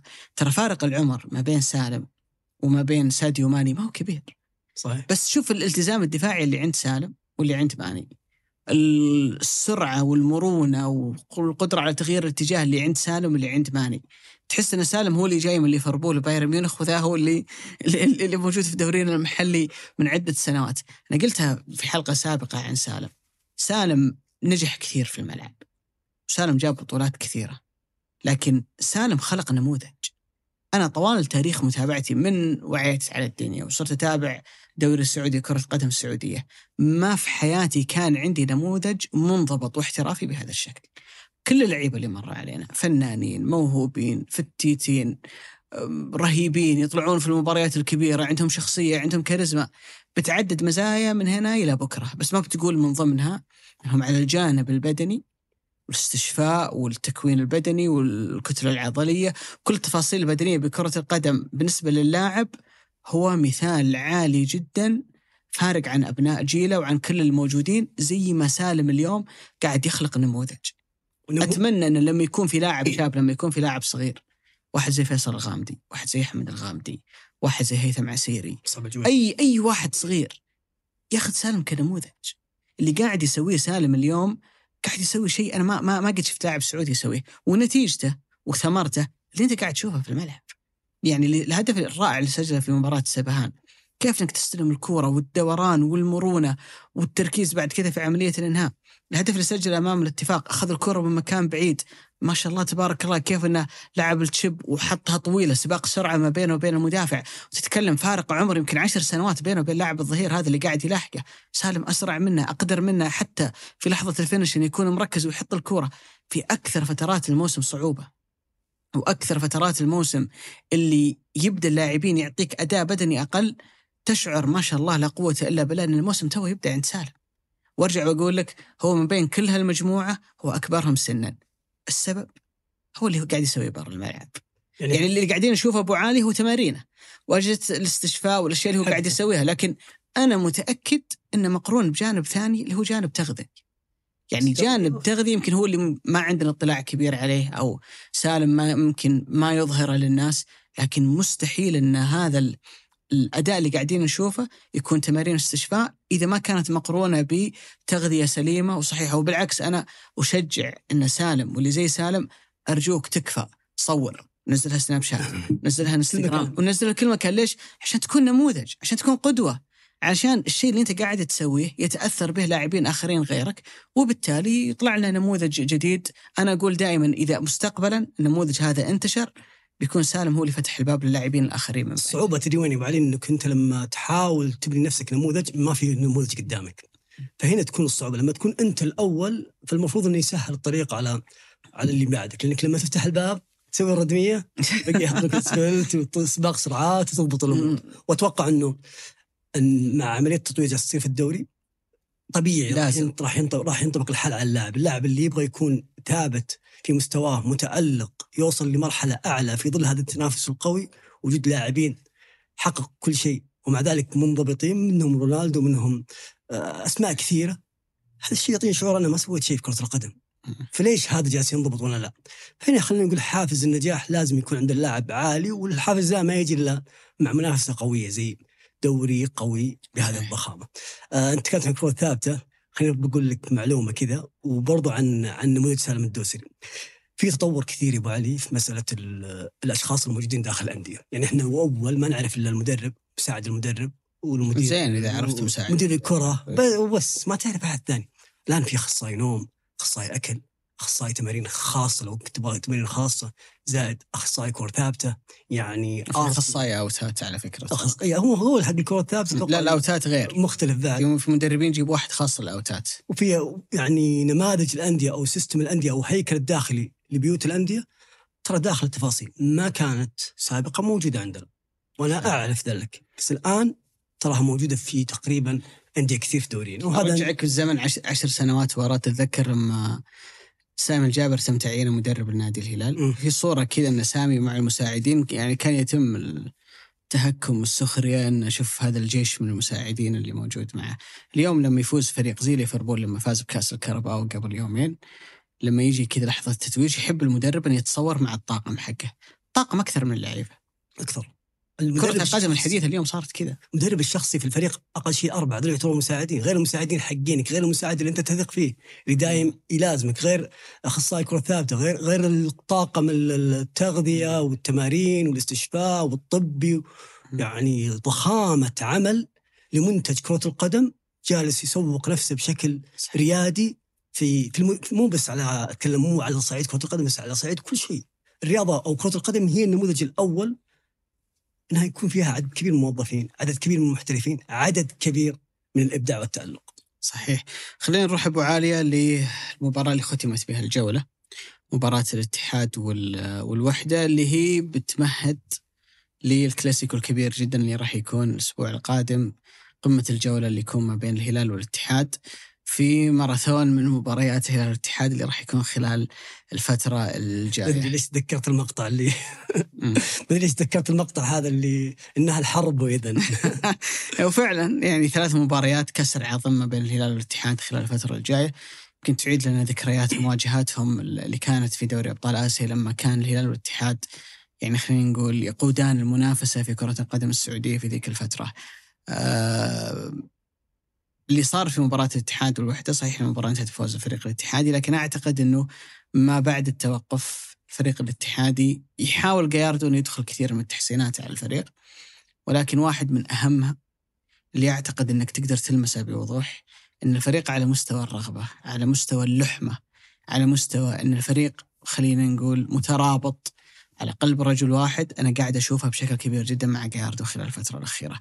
آخر مباراتين اللي كانت أمام نف بخور واللي كانت أمام الوحدة يلاقي الاتحاد نفسه على أرضه بين جمهوره متأخر في النتيجة ويلاقي نفسه في موقف عصيب ومع ذلك الفريق عنده الرغبة والقدرة على إنه يرجع في المباراة مرة ثانية ودائما ما تكون العودة يمكن في دقائق المباراة الأخيرة. في المباراتين ظهر بشكل كبير جدا التألق والبروز الكبير جدا لواحد تألق البروز هو هو هو العادة بالنسبة له والغياب هو الاستثناء اللي هو عبد الرزاق حمد الله اللي بالمناسبة وصل إلى الهدف رقم 125 في الدوري والرجل بدأ مسيرته أصلا في الدوري في 2018 يعني أتوقع لو حظى بنفس الفترة الزمنيه اللي حظي بها المهاجمين الآخرين اللي يتنافسون معه كنا نتكلم اليوم على أن حمد الله هو الهداف التاريخي لدوري المحترفين وأعتقد سنة سنتين زيادة حيلاقي حمد الله نفسه أنه وصل إلى هذا الرقم. تحاول ترجع إلى بداية الموسم. يقول لك أبو عالية لكل جديد اللذة. وفي مثل يقول لك التفاحة في يد الآخرين أشهى، نفس التفاحة بس إذا هي في يدك نفسي تشتهيها أكثر من اللي من اللي عندي. سبحان الله كمان الكرسي حقك ذا يا أخي. ودك ودك تقعد عليه. كمان لو إنك تزهد في الأشياء اللي عندك ويجيك شعور ان دائما اللي برا أحلى من اللي عندك.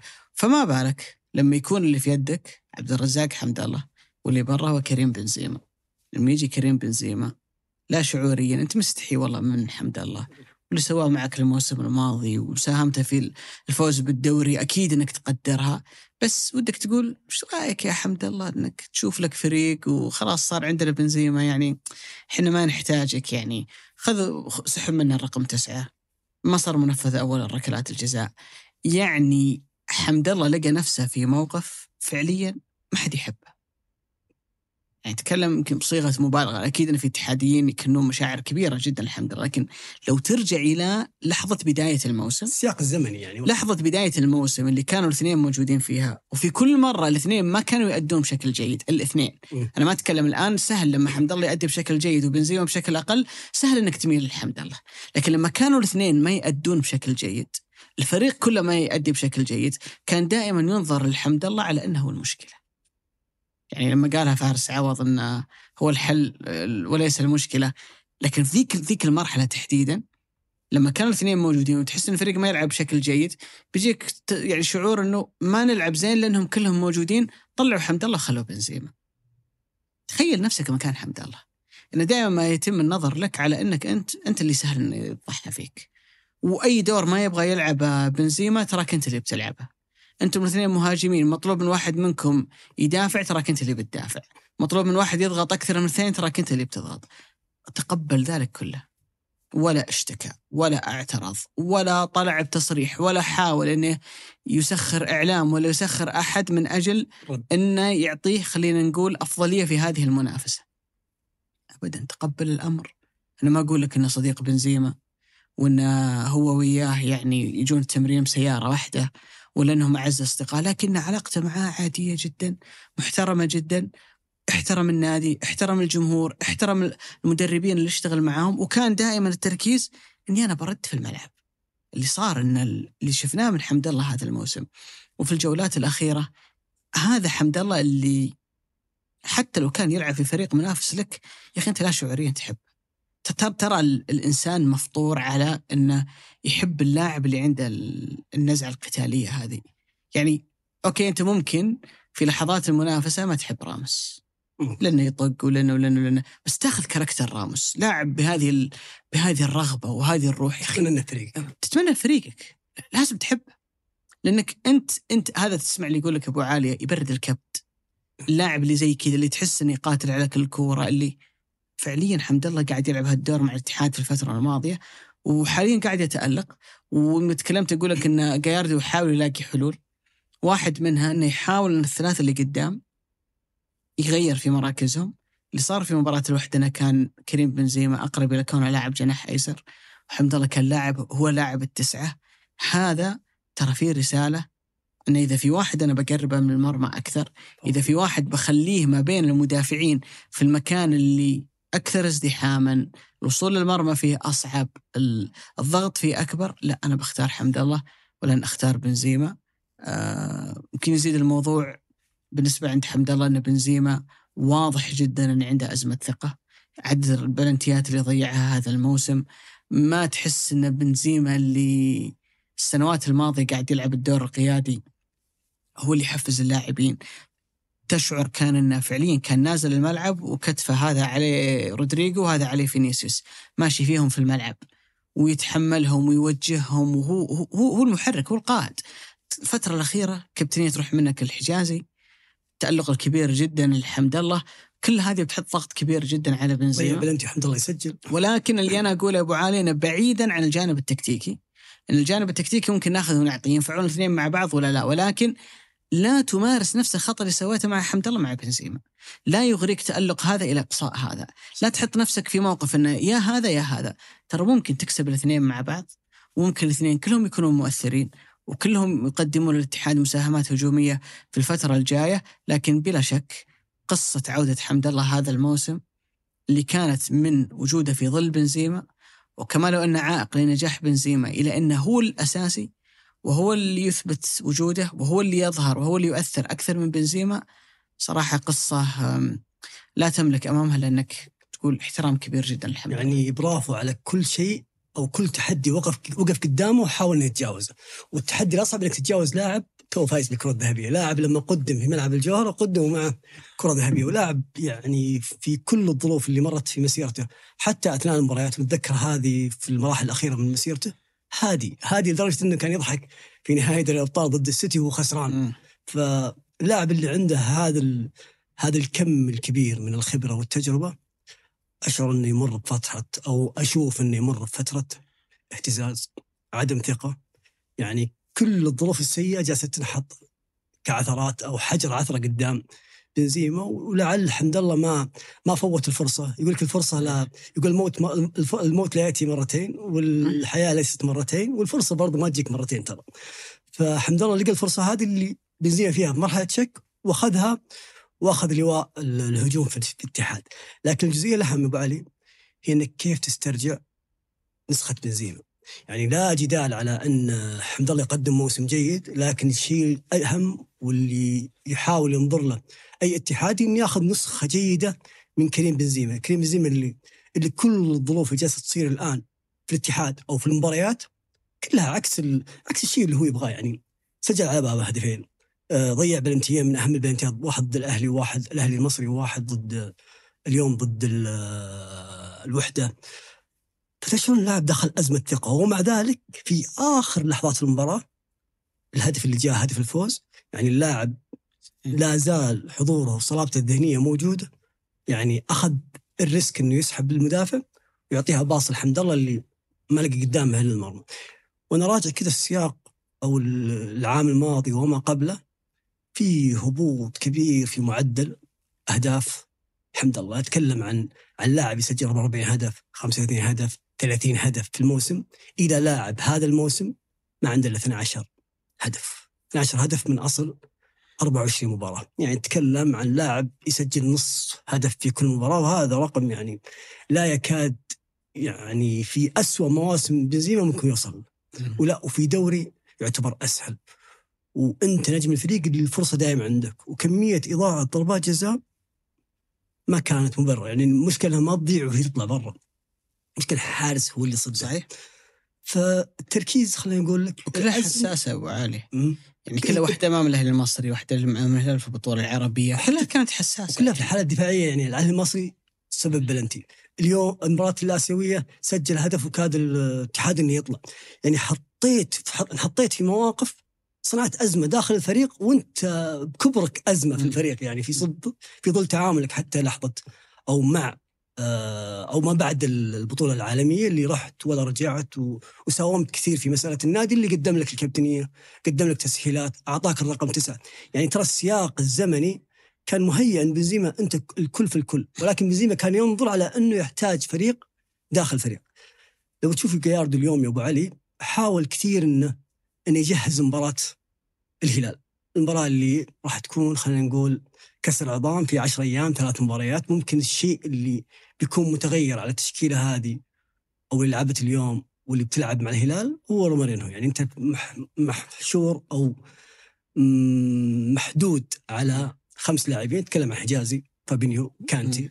وغالبا حيكون عندك حمد الله وبنزيما. فأنت رومارينو حتطلع فغالبا الرسم اللي راح تلعب فيه هو الرسم اللي أنت لعبت فيه في البطولة.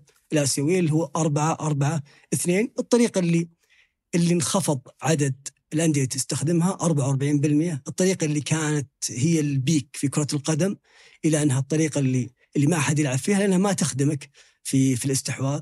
بس أنها تغطي كل أطراف الملعب. أنت كذا لعيبتك منتشرين في كل مربع في الملعب وتقدر تتعامل معاها إنك دافع في ملعبك بخطين.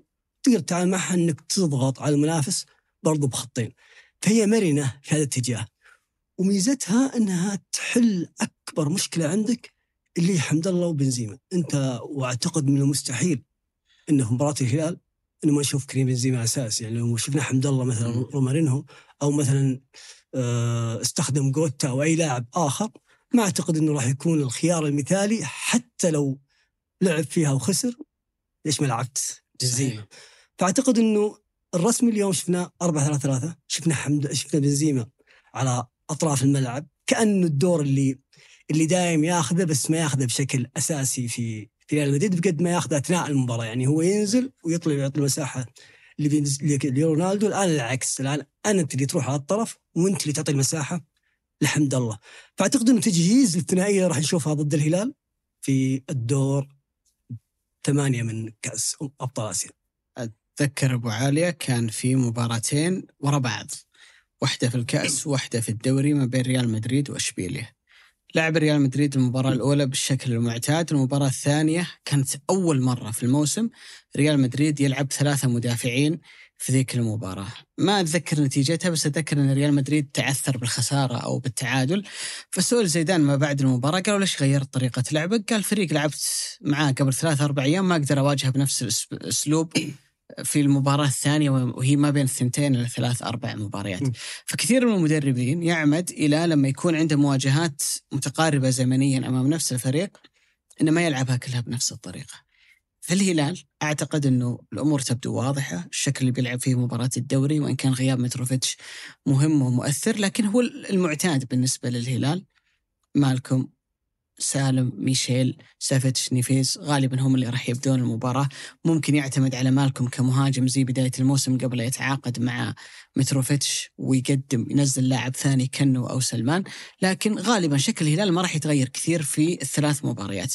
اللي عنده القابلية أنه يتشكل حسب المباراة هو الاتحاد واللي شفنا جاياردو يلعب الفترة الماضية بأكثر من أسلوب.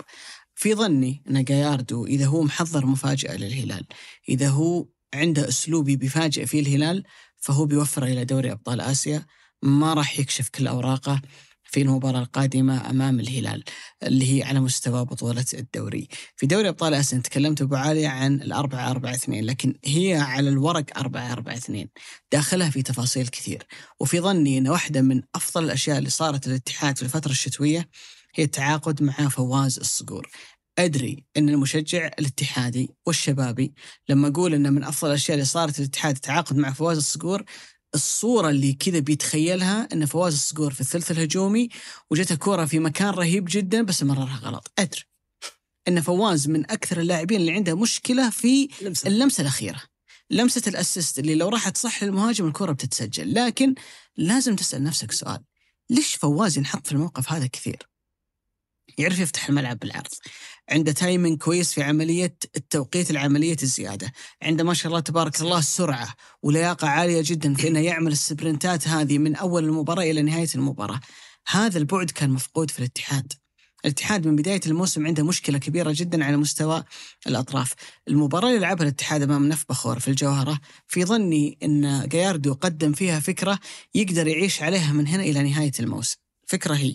إني أنا بلعب 4 4 2 بس فعليا ثلاثة منهم هم لعيبة عمق ملعب اللي هم فيصل الغامدي وكانتي وفابينيو. اللاعب الرابع حيكون لاعب طرف ناحية اليسار اللي كان في ذيك المباراة أحمد الغامدي ممكن يكون صالح العمري ممكن يكون آه مروان الصحفي زي ما استخدم ما في مباراة نف بخور الذهاب. ممكن يكون جوتا لما يرجع الفترة القادمة بعد ما يتعافى من الإصابة. فهذا دوره بيفتح الملعب على اليسار فواز بيفتح الملعب على اليمين وبيضم حسن كادش كلاعب قلب دفاع ثالث مع أحمد حجازي وأيا كان قلب الدفاع اليمين. وبيكون عندي لأول مرة من بداية الموسم عندي اثنين يضيفون لي في الجانب الهجومي على مستوى الأطراف فواز على اليمين ولاعب الوسط اللي موجود على الجانب الأيسر. وأعطي بنزيما وحمد الله فرصة وحرية إنهم ممكن يتواجدون في عمق الملعب الاثنين مع بعض بدون ما يكون عندي مشاكل. أنا في ظني إن الاسلوب هذا غالبا بيلعب فيه آه جاياردو أمام الهلال. أربعة هل أربعة يلعب اثنين ولا؟ 4 4 2 من اللي بيلعب السنوات الدفاع؟ اللي بيلعب آه، أحمد حجازي المباراه الجايه ما راح يلعب. سعد الموسى لأنه أوقف. ممكن يلعب جنبه حسن كادش ويلعب على اليسار زكريا هوساوي. على اليمين فواز الصقور. وبيلعب فيصل وفابينيو وكانتي. وعلى اليسار بيكون لاعب طرف حقيقي إما أحمد الغامدي أو مروان الصحفي مع بنزيما وحمد الله. الدور المركب بيكون الفواز الصقور إنه بيكون يكون فواز الصقور. بس انت تتكلم هنا عن تنظيم مش موجود فيه رومارينيو. فهذا. أكثر أنت ممكن تشوفه في دوري أبطال آسيا. في الدوري لا ممكن يروح باتجاه إنه يلعب رومارينيو. لو لعب رومارينيو ممكن يكون على حساب واحد من لعيبة الثلاثة اللي موجودين زي مباراة اليوم اللي غاب عنها فيصل أو ممكن إنه يستغني عن وجود لاعب على الطرف الأيسر ويوعز إلى بنزيما أو فيصل هم اللي يعملون الزيادة على الجانب الأيسر. لكن أعتقد إن جاياردو إذا هو في مباراة يبغى يفاجئ فيها الهلال يبغى يطبق شيء الهلال غير معتاد عليه المنطقي إنه يوفر إلى مباراة دوري أبطال آسيا لأن هي اللي تعتبر أكثر أهمية بالنسبة للاتحاد. ولكن على الرغم من ذلك كله أعتقد ان مباراة يوم الجمعة واحدة من أكثر المباريات اللي بتحدد مسار الدوري. الهلال في غياب متروفيتش أمام منافس زي الاتحاد نتائجها إيجابية في الفترة الماضية. خط دفاع تحسن بشكل كبير جدا بعد عودة أحمد حجازي. من بعد التوقف الاتحاد لعب ست مباريات استقبل فيها هدفين كلها كانت من كور ثابتة وإن كان هدف الوحدة يعني في جملة مركبة لكن كلها كانت من مواقف لعب ثابتة. فريق تحسن كثيرا في الجانب الدفاعي. حمد الله في أفضل فتراته. الفريق تشعر أنه زي ما قلنا على مستوى الروح والرغبة في تحسن كبير جدا. ويمكن المباراة لها طابع خاص لأن ما أدري شفت تصريح حمد الله بعد المباراة مم. ولا لا اللي يقول نحن ننتظر المباراة هذه من زمان. وكما لو أنه فيه تحدي. دين ما بيننا وبين الهلال نبغى نسدده في المباراة الجاية. بلا شك أنها مباراة واحدة من أهم منعطفات الدوري بالنسبة للهلال واحدة من أكثر المباريات اللي بالنسبة للهلاليين يخشون أن نقاطها تضيع منهم. لو قدر الهلال يتجاوزها بأي شكل من الأشكال أعتقد أنه تخلق عند الهلاليين ثقة إن الدوري هذا كل ما لا يقرب وبتحط كمان ضغط على المنافس اللي هو النصر إنه هذا الفريق مع مختلف الظروف مع مختلف المشاكل اللي قاعد يواجهها لأنه قادر إنه يتخطاها ويتعامل معها. وكل أسبوع يجيب ثلاث نقاط. أنا أتوقع أن الأسبوعين الجاية أبو علي بتكون حاسمة في أمور كثيرة على صعيد الدوري على صعيد آسيا على صعيد حتى أهدافك في الموسم لما نتكلم دائما نقول إنه إنه الأيام اللي في مارش إلى إلى أو بداية مارش إلى إبريل هي أهم مرحلة زبدة الموسم. الموسم لأن انت في المرحلة اللي أنت تلعب فيها الثلث الثلث الأخير من الدوري وهي المرحلة اللي تلعب فيها دور الثمانية والأربعة. دور, دور الأربعة حتى دور الأربعة والثمانية في بطولة الكاس يعني هي زبدة الموسم مم. وفي هذه في هذه الزبدة أنت تلعب مباراة بدون نجمك الأساسي اللي هو متروفيتش فخلينا نشوف كيف ممكن نشوف أو كيف ممكن يتعامل خيسوس اللي تعامل مع مباراة الاتفاق على قولتك بحل ثابت يعني ما تعامل بالطريقة الطبيعية إلى الحل الآخر.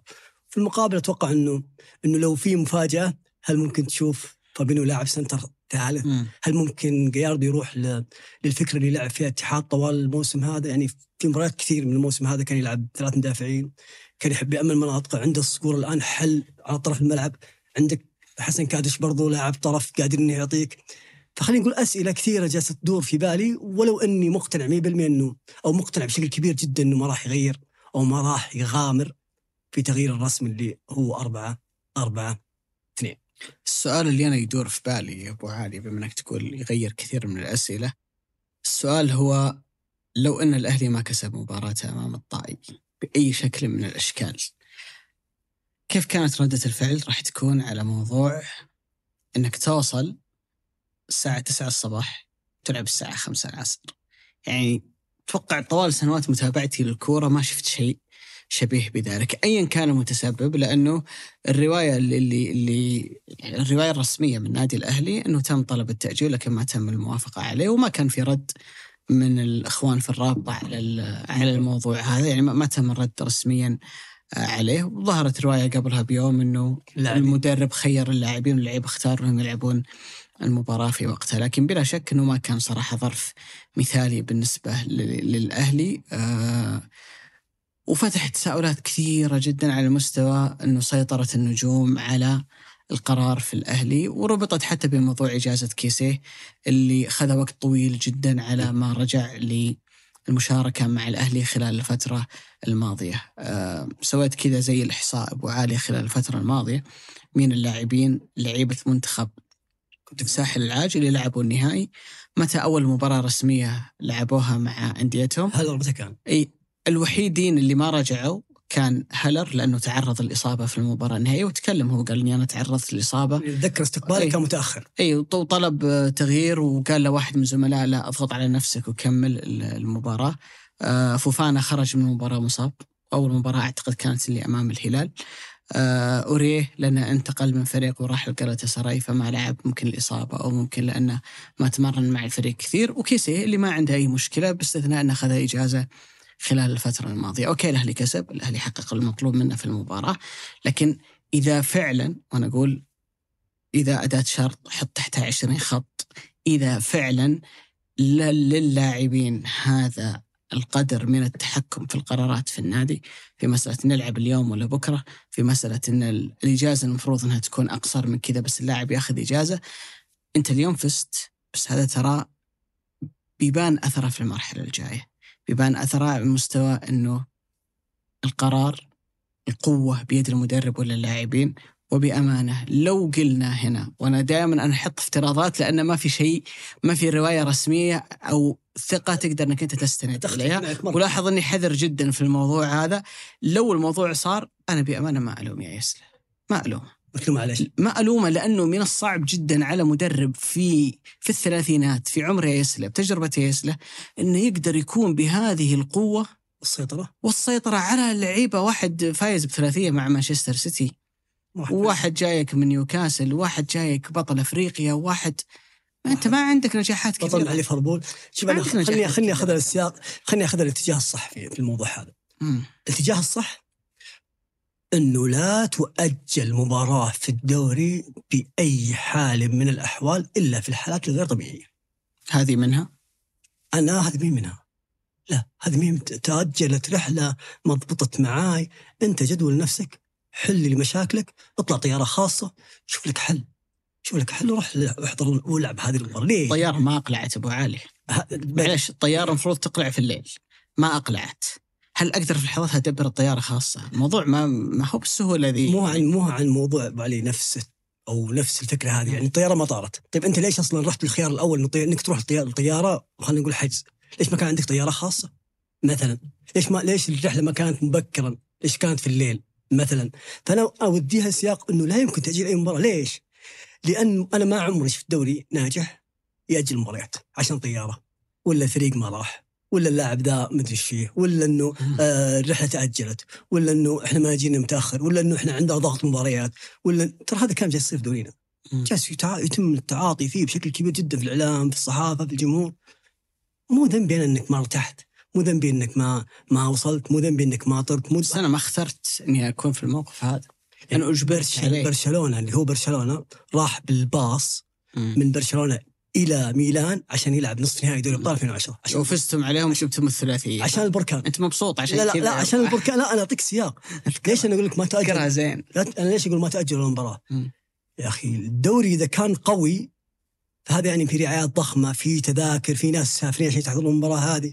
فأنت لو أجلت تراك أنهيت مصالح ناس كثير وأثرت حتى على حجم الدخل والإيرادات لأنه عندك كاميرات نقل عندك عندك عربات نقل صحيح. عندك آه، عدد كبير من الجماهير ممكن يحضر عندك برضو واحد ممكن يسافر بكرة واليوم صحيح. بيحضر فأنت جالس تخل بالنظام وأتذكر أنا في في ال Premier League الدوري اللي ما أتذكر إن تم تأجيل مباراة فيه أو. جولة فيه إلا مرة واحدة لما ماتت الملكة إليزابيث بس حتى لما طاحت طائرة مالك نادي أو هليكوبتر. مالك نادي ليستر سيتي لما قلعت بعد المباراة وطاحت ما أعلن عن وفاته كملت الجولة وبعد نهاية الجولة أعلن إنه توفى والجولة اللي بعدها لعب ليستر سيتي ولا كان صار شيء لأنه في مصالح كثير بتتعطل إذا عطلت مباراة واحدة. وليش؟ عشان سبب يعني أنا مالي دخل فيه. أنا الرابطة مالي دخل فيه. أنت تتحمل مسؤولية تنقلك وتتحمل مسؤولية قراراتك تاخذها. شوف أبو علي أنا أنا ماني قاعد هنا أتكلم عن حالة الأهلي ولكن أتكلم عن فكرة التأجيل بشكل عام يمكن صارت لي تجربة الموسم الماضي والموسم الحالي إني أروح أطلع في استديوهات تحليلية في يعني مدن زي حايل زي أبها زي الحسا وزي غيرها. لما تكون في مباراة كبيرة وجود النادي الأهلي، وجود الهلال، وجود النصر، وجود الاتحاد، حال المدينة كلها تصير في حاله استنفار. تكلم على مستوى المطار، على مستوى الجهات الأمنية، أنت تكلمت أبو علي في نقاط ممكن المتابع ما يحسب حسابها. أبسطها عربات النقل، عربة النقل ترى ممكن يكون بكرة عندها جدول. إحنا لازم تطلع من المدينة هذه عشان تروح تغطي نفس العربة ذي مباراة في مدينة ثانية.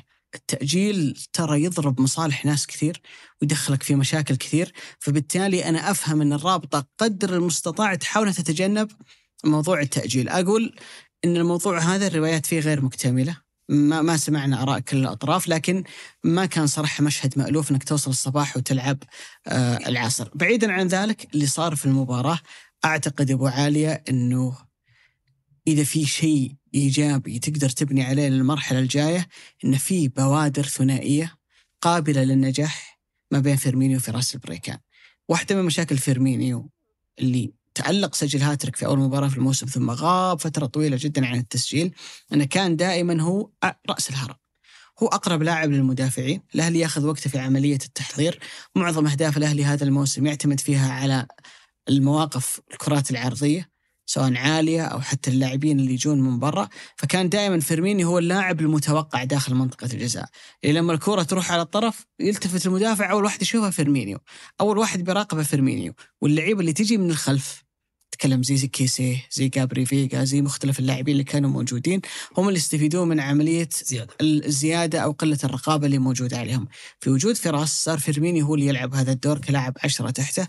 ظهوره في مباراة الطائي كان رائع جدا. لاعبي الأهلي أنا أعتقد أنه هدف الطائي هذا قصة بالحالة لكن الأهلي من بداية المباراة إلى نهايتها حصل على كم كبير جدا من الفرص. يعني كان في حالة عدم توفيق فظيعة جدا عانى منها في شوط المباراة الأول. يعني كان وصوله في شوط المباراة الأول الشوط الأول كان ممكن يخلص بثلاثة ولا ولا ولا بأربعة. صحيح. لكن يرجعنا أبو علي لنفس الكلام اللي يمكن قلناه كثير عن الأهلي هذا الموسم التباين الكبير جدا. مباراه تحسها سهلة. تحس الأهلي قادر يوصل إلى مره من المنافس 20 مرة في المباراة قادر يسجل أربعة خمسة ستة زي اللي صار في مباراة أبها. ثم بعدها تجي مباراة تشعر أن هذا الفريق ما هو قادر يوصل للباب. ما هو قادر بأي شكل من الأشكال يخلق هجمة أو خطورة على مرمى الفريق المنافس. من الإيجابيات الكبيرة جدا للأهلي هو استغلال المواقف الثابتة. تكلم عن أربع أهداف ثلاثة منها ركنيات صحيح. اثنين مباشرة واحدة ما كانت مباشرة والهدف الرابع كانت رميه تماس للطائي ضغط الأهلي بشكل آه، بارع جدا قطع الكره راحت الرياض محرز وبعد ذلك سجلها من خارج منطقة الجزاء إنك تحضر في مباراة عناصرك الهجومية كلها تكون حاضرة ولها تأثير ولها حضور في المباراة هذا شيء مهم جدا بالنسبة لك للجاي لكن إذا في جانب سلبي واضح م- سانت ماكسيمان إذا بيطول غيابه زي ما بيطول غياب جابري فيجا أعتقد إن الأهلي على مستوى العناصر والسكواد ما يحتمل صراحة إن كل هالعناصر تغيب من عنده لأنه هو في المرحلة هذه تحديدا اللي بيبدأ يلعب فيها مباراة كل أسبوع المفروض إن التركيز يكون في أعلى حالاته ومن هنا إلى نهاية الموسم هدفك اللي أنت لابد أن تقاتل عليه هو المركز الثالث اللي أعتقد إن الأهلي لو وصل له بيكون بعيدا عن كل ال ال خلينا نقول الطموحات اللي كبرت معك أثناء الموسم هو نتيجة منطقية جدا لفريق يتلمس طريقه للعودة إلى جالس. جالس يبني خلينا نقول الفريق أو المنظومة منظومة الفريق كاملة. المباراة هذه أبو علي جت في ظروف صعبة جدا للأهلي، لا على صعيد الطيران تأخرت الرحلة، لا على صعيد غياب إيبانيز، لا على صعيد حتى غياب غياب آه، جابري فيجا، لا حتى على صعيد المباراة أو سيناريو المباراة اللي أنت بديته وكنت ضاغط ومستحوذ وخلقت العديد من الفرص فجأة لقيت نفسك متأخر بهدف مارادوني 1-0 وأنت جاي من خسارة برضو. فتو كل هذه الظروف اللي مر فيها أو كانت لحظة تسجيل الطائي هدف كانت صعبة على أي أي نادي مو بتكلم بس على الأهلي. ولكن هو انتصار مهم جدا لهذا الفريق لكسب الثقة. يعني لما يسجل عندك محرز يسجل عندك فيرمينيو الهدف اللي سجله فيرمينيو المباراة الماضية صحيح إنه من ضربة جزاء ولكن جاء بعد غياب.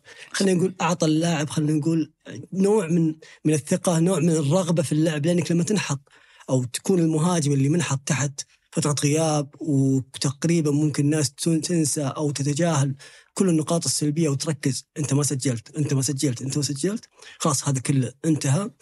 وخلينا نقول اعطى مؤشرات جيدة للأهلي في الفترة القادمة اللي راح يلعب فيها مع اللي تحته على طول. تعاون ضمك نصر اتحاد كلها مباريات صعبة. ولعل جدولة الدوري تجاه الأهلي في هذا التوقيت قاسية إنك تلعب مع خلينا نقول التوب 6 أو التوب آه، سبعة وأعلى ثمان أندية في في ظرف آه، شهر شهرين وجولة ورا جولة. متعب جدا حتى على مستوى بس مو. بأفضل يلعب مع أندية دوري أبطال آسيا الحين. دوري في ظل ضغط المباريات بالنسبة له. ما راح يلعب بس إلا مع النصر تقريبا وما هو ما هو مؤكد هل النصر راح يتأهل ولا لا الاتحاد راح يتأهل ولا لا. في خلينا نقول رايح المقياس إنه من اللي بيكمل بس إنه على الصعيد النادي نفسه غلط إنك تلعب مباريات مع الثالث مع الثاني الثا- الأول الثالث الرابع الخامس صعبة. وبعدها تلعب مباريات مع المتذيل اللي جالس يقاتل على أنه ينجو من الهبوط. ولكن المؤشرات جدا إيجابية في الأهلي. باستثناء الحالة الدفاعية. باستثناء الفريق دفاعيا وهذا شيء عدناه وتكلمنا عنه كثير. وأتوقع أنه هو واضح وجلي عند السيد. كارثي يا أبو علي الهدف. جدا كان كارثي.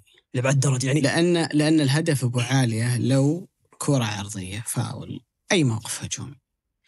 ارتكب عدد من اللاعبين خطأ في نفس الوقت. يعني كلهم غلطوا في مصر واحد زعل. واحد. ودخل واحد وسجل بقول لك ال- اللي صار في هدف الطائي انها ثلاثة لاعبين كان طالع طبعا علي مجرشي فمن الثلاثة اللي بقوا ديميرال وعبد الباسط وسعد بالعبيد.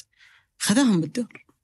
واحد. يعني ال- ال- ال- التصرف ديميرال يعني والله ترجع تتفرج الهدف. شفت شفت. يعني شفت سعد راح راح راح باتجاه راح باتجاه إنه يودي اللاعب على الخط. طيب اللاعب لسه ما أخذ قرار إنه يطلع على الخط. يعني ديميرال سبقه يعني كذا إنه أخذ okay. فكر بدال. إي يعني أنت المفروض المفروض إنك تقفل عليه العمق وافتح له مسار على الطرف. خليه يروح على الطرف لا يدخل في عمق الملعب. ديميرال خذ قرار إني أنا بروح على الطرف راح قال رح رح أنت بالحالك أنا بدخل في النص. قرب من عبد الباسط نفس الشيء مجرد ما غير اتجاهه طاح عبد الباسط. نفس الشيء راح عند سعد بن عبيد. إنك تأخذها بهذا التسلسل ثلاثة كلهم يغلطون مش في وقت واحد إن كل واحد منهم يغلط في اللحظة اللي المفروض أنت لازم توقفه في اللحظة دي. يعني ديميرال كان لازم توقفه في المكان هذا عشان تقتل هجمة مرتدة في وقت مبكر أقصاها بتأخذ كرت أصفر. عبد الباسط خلاص ديميرال طلع من اللعبة علي مجرشي قدام لازم أنت توقفه. ما وقفته. سعد بن عبيد ما عاد إلا أنت والحارس. ما وقفته. ف إنك ترتكب هذا الكم من الأخطاء والنتيجه صفر صفر صح اللي صار بعدين تسجيل الأهداف يعني يخليك تنسى أو ما جعل الهدف قيمة وأهمية لكن بالنسبة للمدرب تقيس من خلال جودة العناصر اللي موجودة عندك المباراة المرة الأولى اللي قلت لكم روحوا العبوا بدون إيبانيز هذا حالكم ما أعتقد إنه روح شوف قارنها. قارنها بحقة سعد الموسى اليوم لما حس إنه risk سحب اللاعب أخذ فاول. انطرد فاز الاتحاد. لا كان- وطلع مستعجل عشان إيه، الفريق يرجع ويجيب كانها الثاني. لقطة فالفردي في في في جدة في نهائي مم. أو بطولة السوبر صحيح. فمثل هذه القرارات مو موجود ترى هذا امتداد لأخطاء كارثية سقط فيها الأهلي هذا الموسم. ترى إحنا ما نتكلم عن الهدف هذا ترى في هدف اعطى إبن سجل بابه. في هدف اعطى باص آه،. ديميرال. في با في مم. هدف علي مجرشي في مباراة التعاون طب وتنق حتلقى أخطاء لا واخطاء يعني بدائية. ما يمكن تحصل من لاعب محترف. أعتقد إنه ياس خطأ مندي أول جولة أمام الحزم. المهم كلهم أخطاء ما بقى- مندي أخطاء خط. الدفاع ما بقى أحد. آه، فأعتقد إن ياسلي هو عارف كل هذه المشاكل. ومحاول يطلع. يعني انت متخيل الظهير الأيمن والايسر جرى فيما يقال الظهير الأيسر تحديدا لعب فيه ذا الموسم في الأهلي ست لاعبين. لو أضفت لويسكي بيصير سبع لاعبين. يا ساتر. رقم كبير جدا يبين لك قديش الخيارات عند ياسلي محدودة. وترى ما ثبت على سعد إلا من فترة قريبة. ما ثبت على مجرش يمين إلا من فترة قريبة. لأنه جربهم في أدوار كثيرة. وأتوقع إنه الدور اللي جالس يسويه سعد في عمق الملعب جيد إلى حد ما. جالس يعطيه بعد ممتاز في الافتكاك تكلم الأهلي مو جالس تعمل عليه ارتدادات خلينا نقول زي ما كان في المباريات السابقة. يعني أعطى كثافة عادية في خط خط الوسط. ومجرى شيء تكلمنا عنه في الزيادة وقديش كان حل من الحلول اللي اللي فرقت كثير في الحالة الهجومية في الأهلي. أتوقع هنا يا أبو علي إن تكلمنا كثير اليوم. إحنا قايلين الحلقة بتكون خفيفة لطيفة ساعة ساعة وربع. ما أعرف كم وصلنا. تفاصيل دسمه وتنتظرنا أيام يعني تفاصيلها تنتظرنا برضو جولات جاية تتكلم عن كسر عظم يعني العين وال- والنصر الهلال والاتحاد سواء من ناحية الدوري أو دوري أبطال آسيا النصر برضو من ناحية الدوري أو حتى دوري أبطال آسيا. صراع خلينا نقول في العرش صحيح هي الفترات الأكثر سخونة في الموسم اللي كل أسبوع في مباراتين ومش مباراتين عادية. جولات الدوري اللي ما في مجال للتفريط في النقاط فيها. والمراحل الإقصائية في أهم بطولات العادة هنا من تنتظر العادة هنا من, من تتأمل. من اللاعب اللي ممكن يكون هو ال... هو رجل هذه المرحلة. المفروض مين؟ في القمم من كل فريق يعني. لا لا خليني بعطيك في القمم أو في ال... في Champions League في في الدوريات القوية دائما اللاعب الأفضل صحيح. هو اللي يظهر هذه اللحظة. صحيح. فعلى كل نادي. يحط كل اماله في لجن فريقه لأنه لو ما ظهر في هذه اللحظة أعتقد إنه بيكون موسم صعب. تأكيد.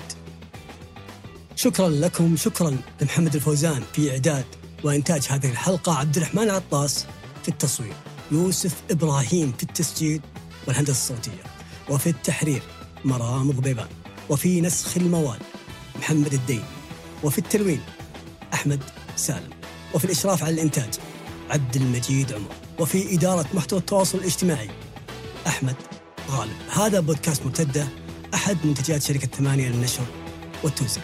نشوفكم الحلقة القادمه في أمان